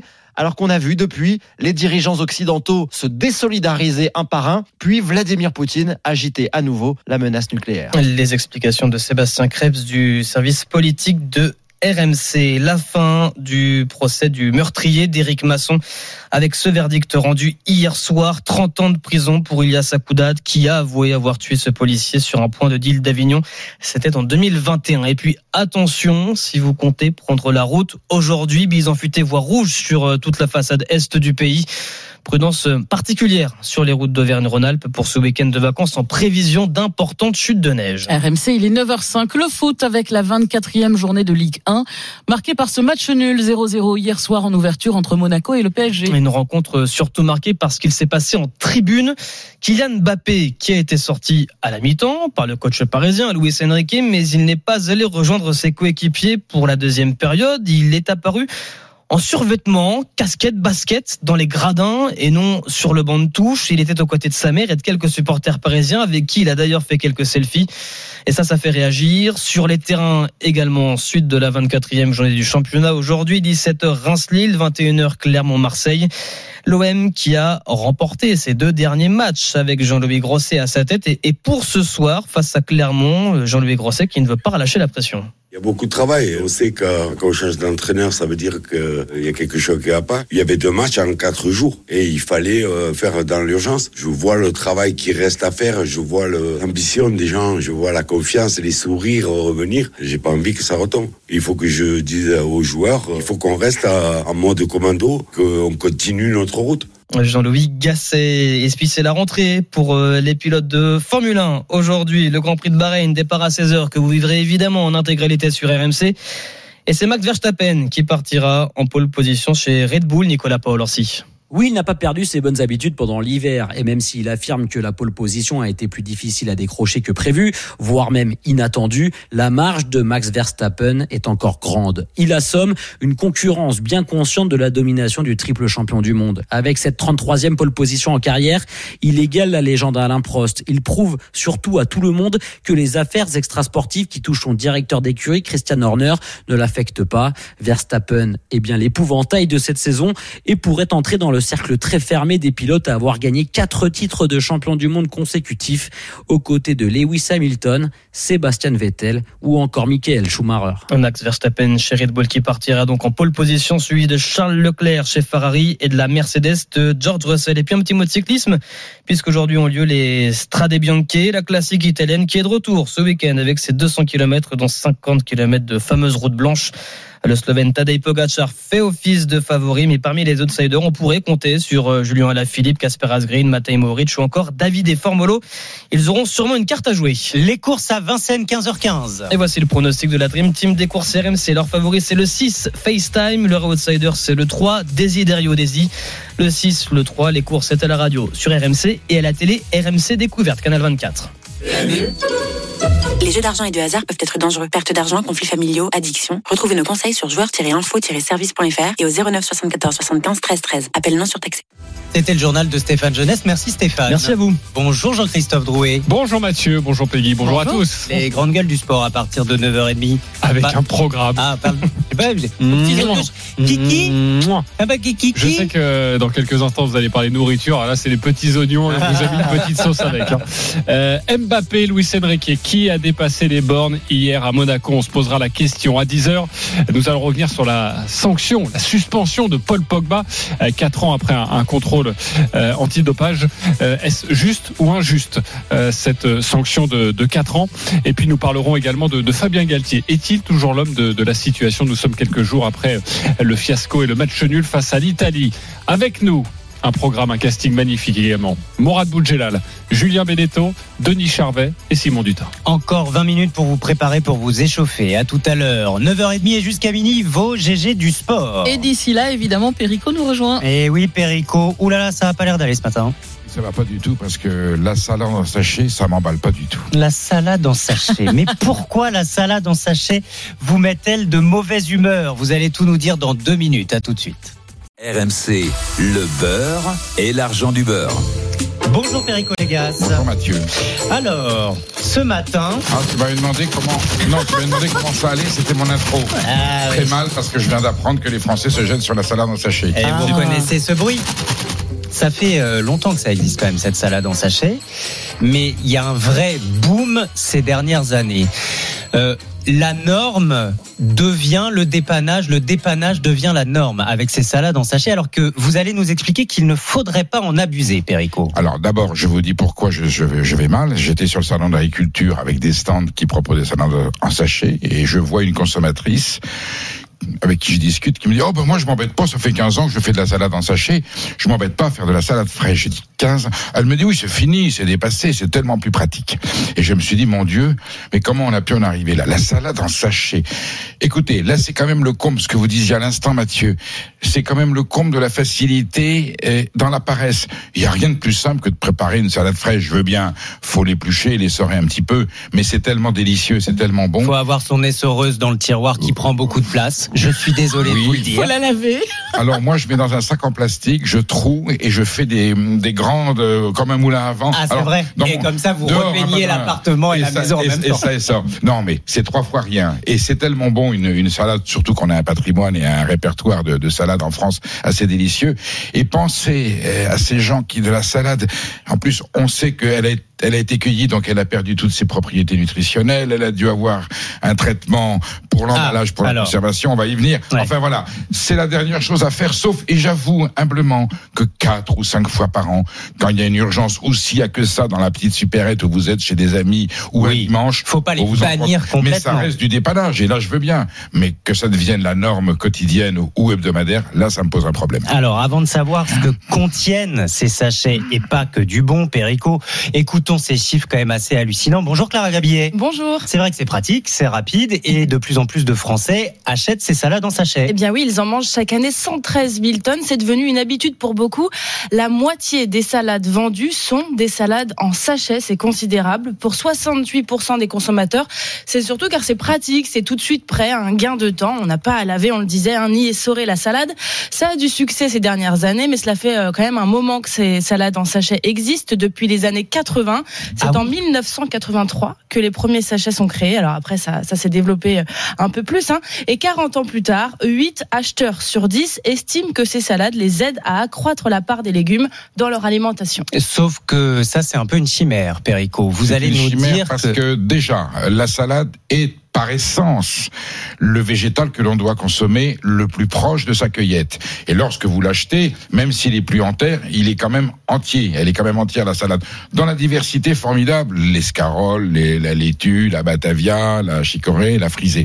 Là, ah, je veux bien c'est vrai que bon, on, peut jouer sur le fait qu'on peut, on, peut- on peut jouer d'une variété à l'autre, mais il y a un problème de, il y a un risque malgré tout. Euh, quand on est emballé, c'est un produit humide, c'est un produit, vé- c'est un produit végétal. Il y a quand même un risque, même s'il est mineur, il y a un risque d'intoxication. Bah, de toute façon, on le voit bien. Parfois, quand on est proche de la date limite de consommation, elles sont déjà un peu flétries. Elles pourrissent même dans le frigo quand on oublie euh, Alors, au ce fond du sont sachet. ces feuilles-là qui sont les plus dangereuses, ce qui fait qu'on relave. C'est-à-dire, en fait, ce qui est extraordinaire, on achète une salade en sachet pour éviter la manipulation de, du nettoyage. Et mais pour être prudent, faut les relaver. Donc, on fait le geste quand même. Dans le sachet, faudrait les relaver Ah mais il y a des gens qui quand ils l'ouvrent, vous la relavent parce que comme il y a de l'hydroxyde de sodium, de l'hydrochloride, pardon, hydrochloride de sodium, c'est toujours des noms charmants. J'ai du mal à m'en souvenir pour traiter qui est juste un désinfectant. On va dire allez, on la passe à l'eau de javel, voilà. Mais ça n'empêche pas que, que ça reste en milieu humide, en plus clos par le par le sachet. On n'est pas à l'abri d'une petite bactérie, une Escherichia coli ou une salmonelle qui se balade aujourd'hui. En plus, ça vient dans des conditions extrêmement rapides. Ah, vous allez Euh, faire peur à tout on- le monde, là. Personne n'est mort pour l'instant. Oui, bah surtout à vous, Peggy, Non, non. parce que la salade, vous l'achetez que comme ça. Ah vous. non mais moi je l'achète qu'en sachet et en plus par exemple moi j'aime bien alors j'avoue hein, c'est je sais c'est pas bien mais moi j'aime bien les jeunes pousses donc vous les achetez vous les trouvez comment si c'est pas en sachet? Bah sur le marché. Eh ben oui mais il faut pouvoir aller sur le marché Oui, euh, d'accord. Il y a- On, a, on est quand même, pardon, là je vais, je vais être euh, avec Perico. grande surface On- aussi, hein. Et on est quand même le pays des marchés. On Je a suis des marchés partout Mais sur toute c'est vrai qu'il y a un côté territoire. pratique. En grande surface, vous avez des étals avec des salades magnifiques. avec Voilà. beaucoup de laitue et des des des, des- Oui, voilà. et puis on peut jouer d'une variété à l'autre. Et là, je dis bien, si c'est pour le dépannage, j'accepte tous les progrès de l'agro-industrie. Voilà, même dans le congelé. Et on fait des choses de plus en plus, j'allais dire, agréables. à- à- mais là, euh, s'enfermer euh, dans le, la, la salade en sachet, qui est le béaba de l'acte de l'acte culinaire alimentaire, ça me ça me perturbe mais je énormément. comprends et vous avez Quand raison on s'enferme dedans, vous voyez ce que, ce que je veux Mais pas, bien c'est le, sûr. c'est le trop. Et, et, et là, effectivement, il y a un risque euh, sanitaire. Euh, on perd toutes les vertus nutritionnelles de la salade. Ce qui est bien, c'est qu'il y a plein de vitamines dedans. Là, elles sont totalement effacées. Et puis ensuite, eh ben, il faut retraiter. Et, et on ne sait pas d'où elles viennent parce que hum, dans la mesure où l'emballage est peut-être fait dans un J'allais pays. vous demander. euh, oui, dès qu'il y a emballage, c'est le pays d'emballage qui prend la, la salade. Donc, la mais à l'intérieur, c'est pas forcément français. Et à l'intérieur, c'est pas forcément français, c'est plutôt, c'est plutôt français parce que ça vient pas de loin, mais voilà, ça peut être de plus loin. Et côté réjouissance de ce qui se trouve à l'intérieur, l'UFC que choisir qu'on peut retrouver des résidus de chlore selon une récente euh, enquête que l'UFC a menée. RMC, le beurre et l'argent du beurre. Avant d'accueillir Samira au 32-16 qui nous écoute depuis euh, Versailles, juste côté prix, Perico, on y perd aussi 1,50€ les 125 grammes de mâche chez Carrefour, euh, 1,85€ les 200 grammes de laitue. 1,85€ les 200 grammes, alors qu'une laitue achetée sur le marché ou même en grande surface, une laitue euh, à faire soi-même, 1,19€. En rapport qualité-prix-poids, on n'est pas loin du caviar. Je dis ça philosophiquement, c'est extrêmement cher pour ce que c'est. Et surtout que ça fait économiser quoi? Un geste juste d'épluchage et de nettoyage. Vous vous rendez compte ce que l'industrie agroalimentaire nous facture uniquement pour nous éviter d'avoir à éplucher une feuille et de la passer dans, un, dans, dans- dans une essoreuse. C'est c'est hallucinant et c'est hors de prix. Et donc cette facilité, là, c'est un abus de la confiance du consommateur. Bonjour Samira. Bonjour euh, Mathieu. Merci d'être avec nous ce matin. Vous êtes donc depuis Versailles. Allez, remontez un peu le, le moral de, de Peggy. Soutenez-la. Vous aussi, vous n'achetez que des salades en sachet? Euh, la plupart du temps parce que je vis seule avec mon fils Oui. et euh, j'aime la scarole, j'aime euh, j'ai- la feuille de chêne, je n'aime pas la batavia et en- et j'aime bien le mélange de salades. Ah. Et euh, les mélanges, je peux pas acheter plusieurs euh, salades et les mélanger et les gaspiller parce que, euh, comme j'ai appris en agroalimentaire, les, elle perd les euh, Les vertus, les vertus nutritionnelles. éléments- les vertus nutritionnelles. Voilà. je vous comprends et je suis euh, pareil j'aime les voilà. mélanges Mais autrement, euh, oui, euh, en été, oui, je pourrais acheter des feuilles de chêne euh, que j'apprécie ou euh, les salades euh, que je pourrais consommer tous les jours. Oui, d'ailleurs, Euh, feuille de chêne, salades euh, feuille de chêne, laitue, batavia, c'est les trois salades les préférées des Français. et juste derrière, il y a la mâche. On peut se faire son mesclin. Les Provençaux disent le mesclin, qui est Oui. déjà une salade, parce que ce sont des salades mélangées. Bah, On peut se la faire soi-même. Et je n'ai rien contre le fait qu'on la fasse de trois jours à l'avance. On la met dans le frigo. Donc on achète trois, trois salades différentes. On fait son mélange. On le laisse dans un sac en plastique dans le frigo trois, quatre jours. On peut manger de la juste dans un jours. sac en plastique? Oui. sans, sans mettre de, de, de sopalin pour, euh, garder, bah, pour que ça faut absorbe bien les sorer. Il faut les, faut les sorer. Et elle est forcément humide quand vous avez fini de les sorer. Dans un sac en plastique fermé. Elle garde son humidité, sa fraîcheur. Trois jours, il n'y a aucun problème. Et vous avez votre mélange. Voilà. En fait, euh, voilà, vous, vous avez fait le travail de l'agro-industriel, mais vous l'avez fait vous-même. Et vous gardez les propriétés de la, du végétal. Samira, vous relavez, vous, vos salades en sachet Ah, bien sûr, oui. Euh, C'est possible des fois avec du bicarbonate et de l'eau et je rince. Euh, je me méfie de euh, ce tout ce qui est en sachet. Ouais, Non seulement euh, bonne idée, Perico, mais même indispensable avec tout ce que vous venez de nous expliquer. Alors normalement, ils vous disent que non. Ils vous disent que justement la Oui, c'est vertu, c'est fait. On, ouvre le sachet, on met dans le saladier, on met la vinaigrette, l'assaisonnement et c'est terminé. Mais on sait aujourd'hui que les traitements euh, peuvent être ou insuffisants ou peut-être laisser des résidus. Et à ce moment-là, on repasse un nettoyage. Là, on est dans l'absurdie absolue. Ouais, ouais. Alors, je ne Mais pas aux gens C'est vrai que font. vous nous avez apporté trois sachets Voilà. là euh, ce matin. Euh, Belle France cœur de laitue, euh, les crudettes euh, laitue 100% cœur et Bonduel euh, mesclin. À chaque fois sur l'emballage, prêt à savourer, déjà lavé, à consommer tout de suite. Bien sûr, et je vous dis, les cas graves, euh, au pire, c'est une, c'est une gastroentérite. Vous voyez, c'est une gastro. Enfin, si on peut se l'éviter, non seulement pas avoir le plaisir et les vertus de la bonne salade, et en plus avoir une petite tourista, je pense qu'il vaut mieux, vaut mieux s'acheter une, une bonne laitue, une, une, une romaine qui est une salade magnifique. Est-ce qu'il y a des salades de saison? Est-ce qu'il y a des saisons pour les salades où on peut en consommer toute l'année et tout- de toutes les variétés Autrefois, il y avait des saisons pour la salade comme pour tous les végétaux, mais comme elles sont cultivées en général sous peut-être sous serre ou sous tunnel, on en trouve toute l'année. Et beaucoup de maraîchers qui n'ont pas de production euh, l'hiver, je pense surtout en Provence, il n'y a pas, de- il y a pas de melon, il y a eh ben ils font de la, ils ça leur permet de finir l'année en produisant de la salade, mais de la salade de pleine terre, de la très belle salade. C'est vrai qu'on est un pays où on a les meilleures salades du monde. Il n'y a pas que ça qu'on a en, en excellence.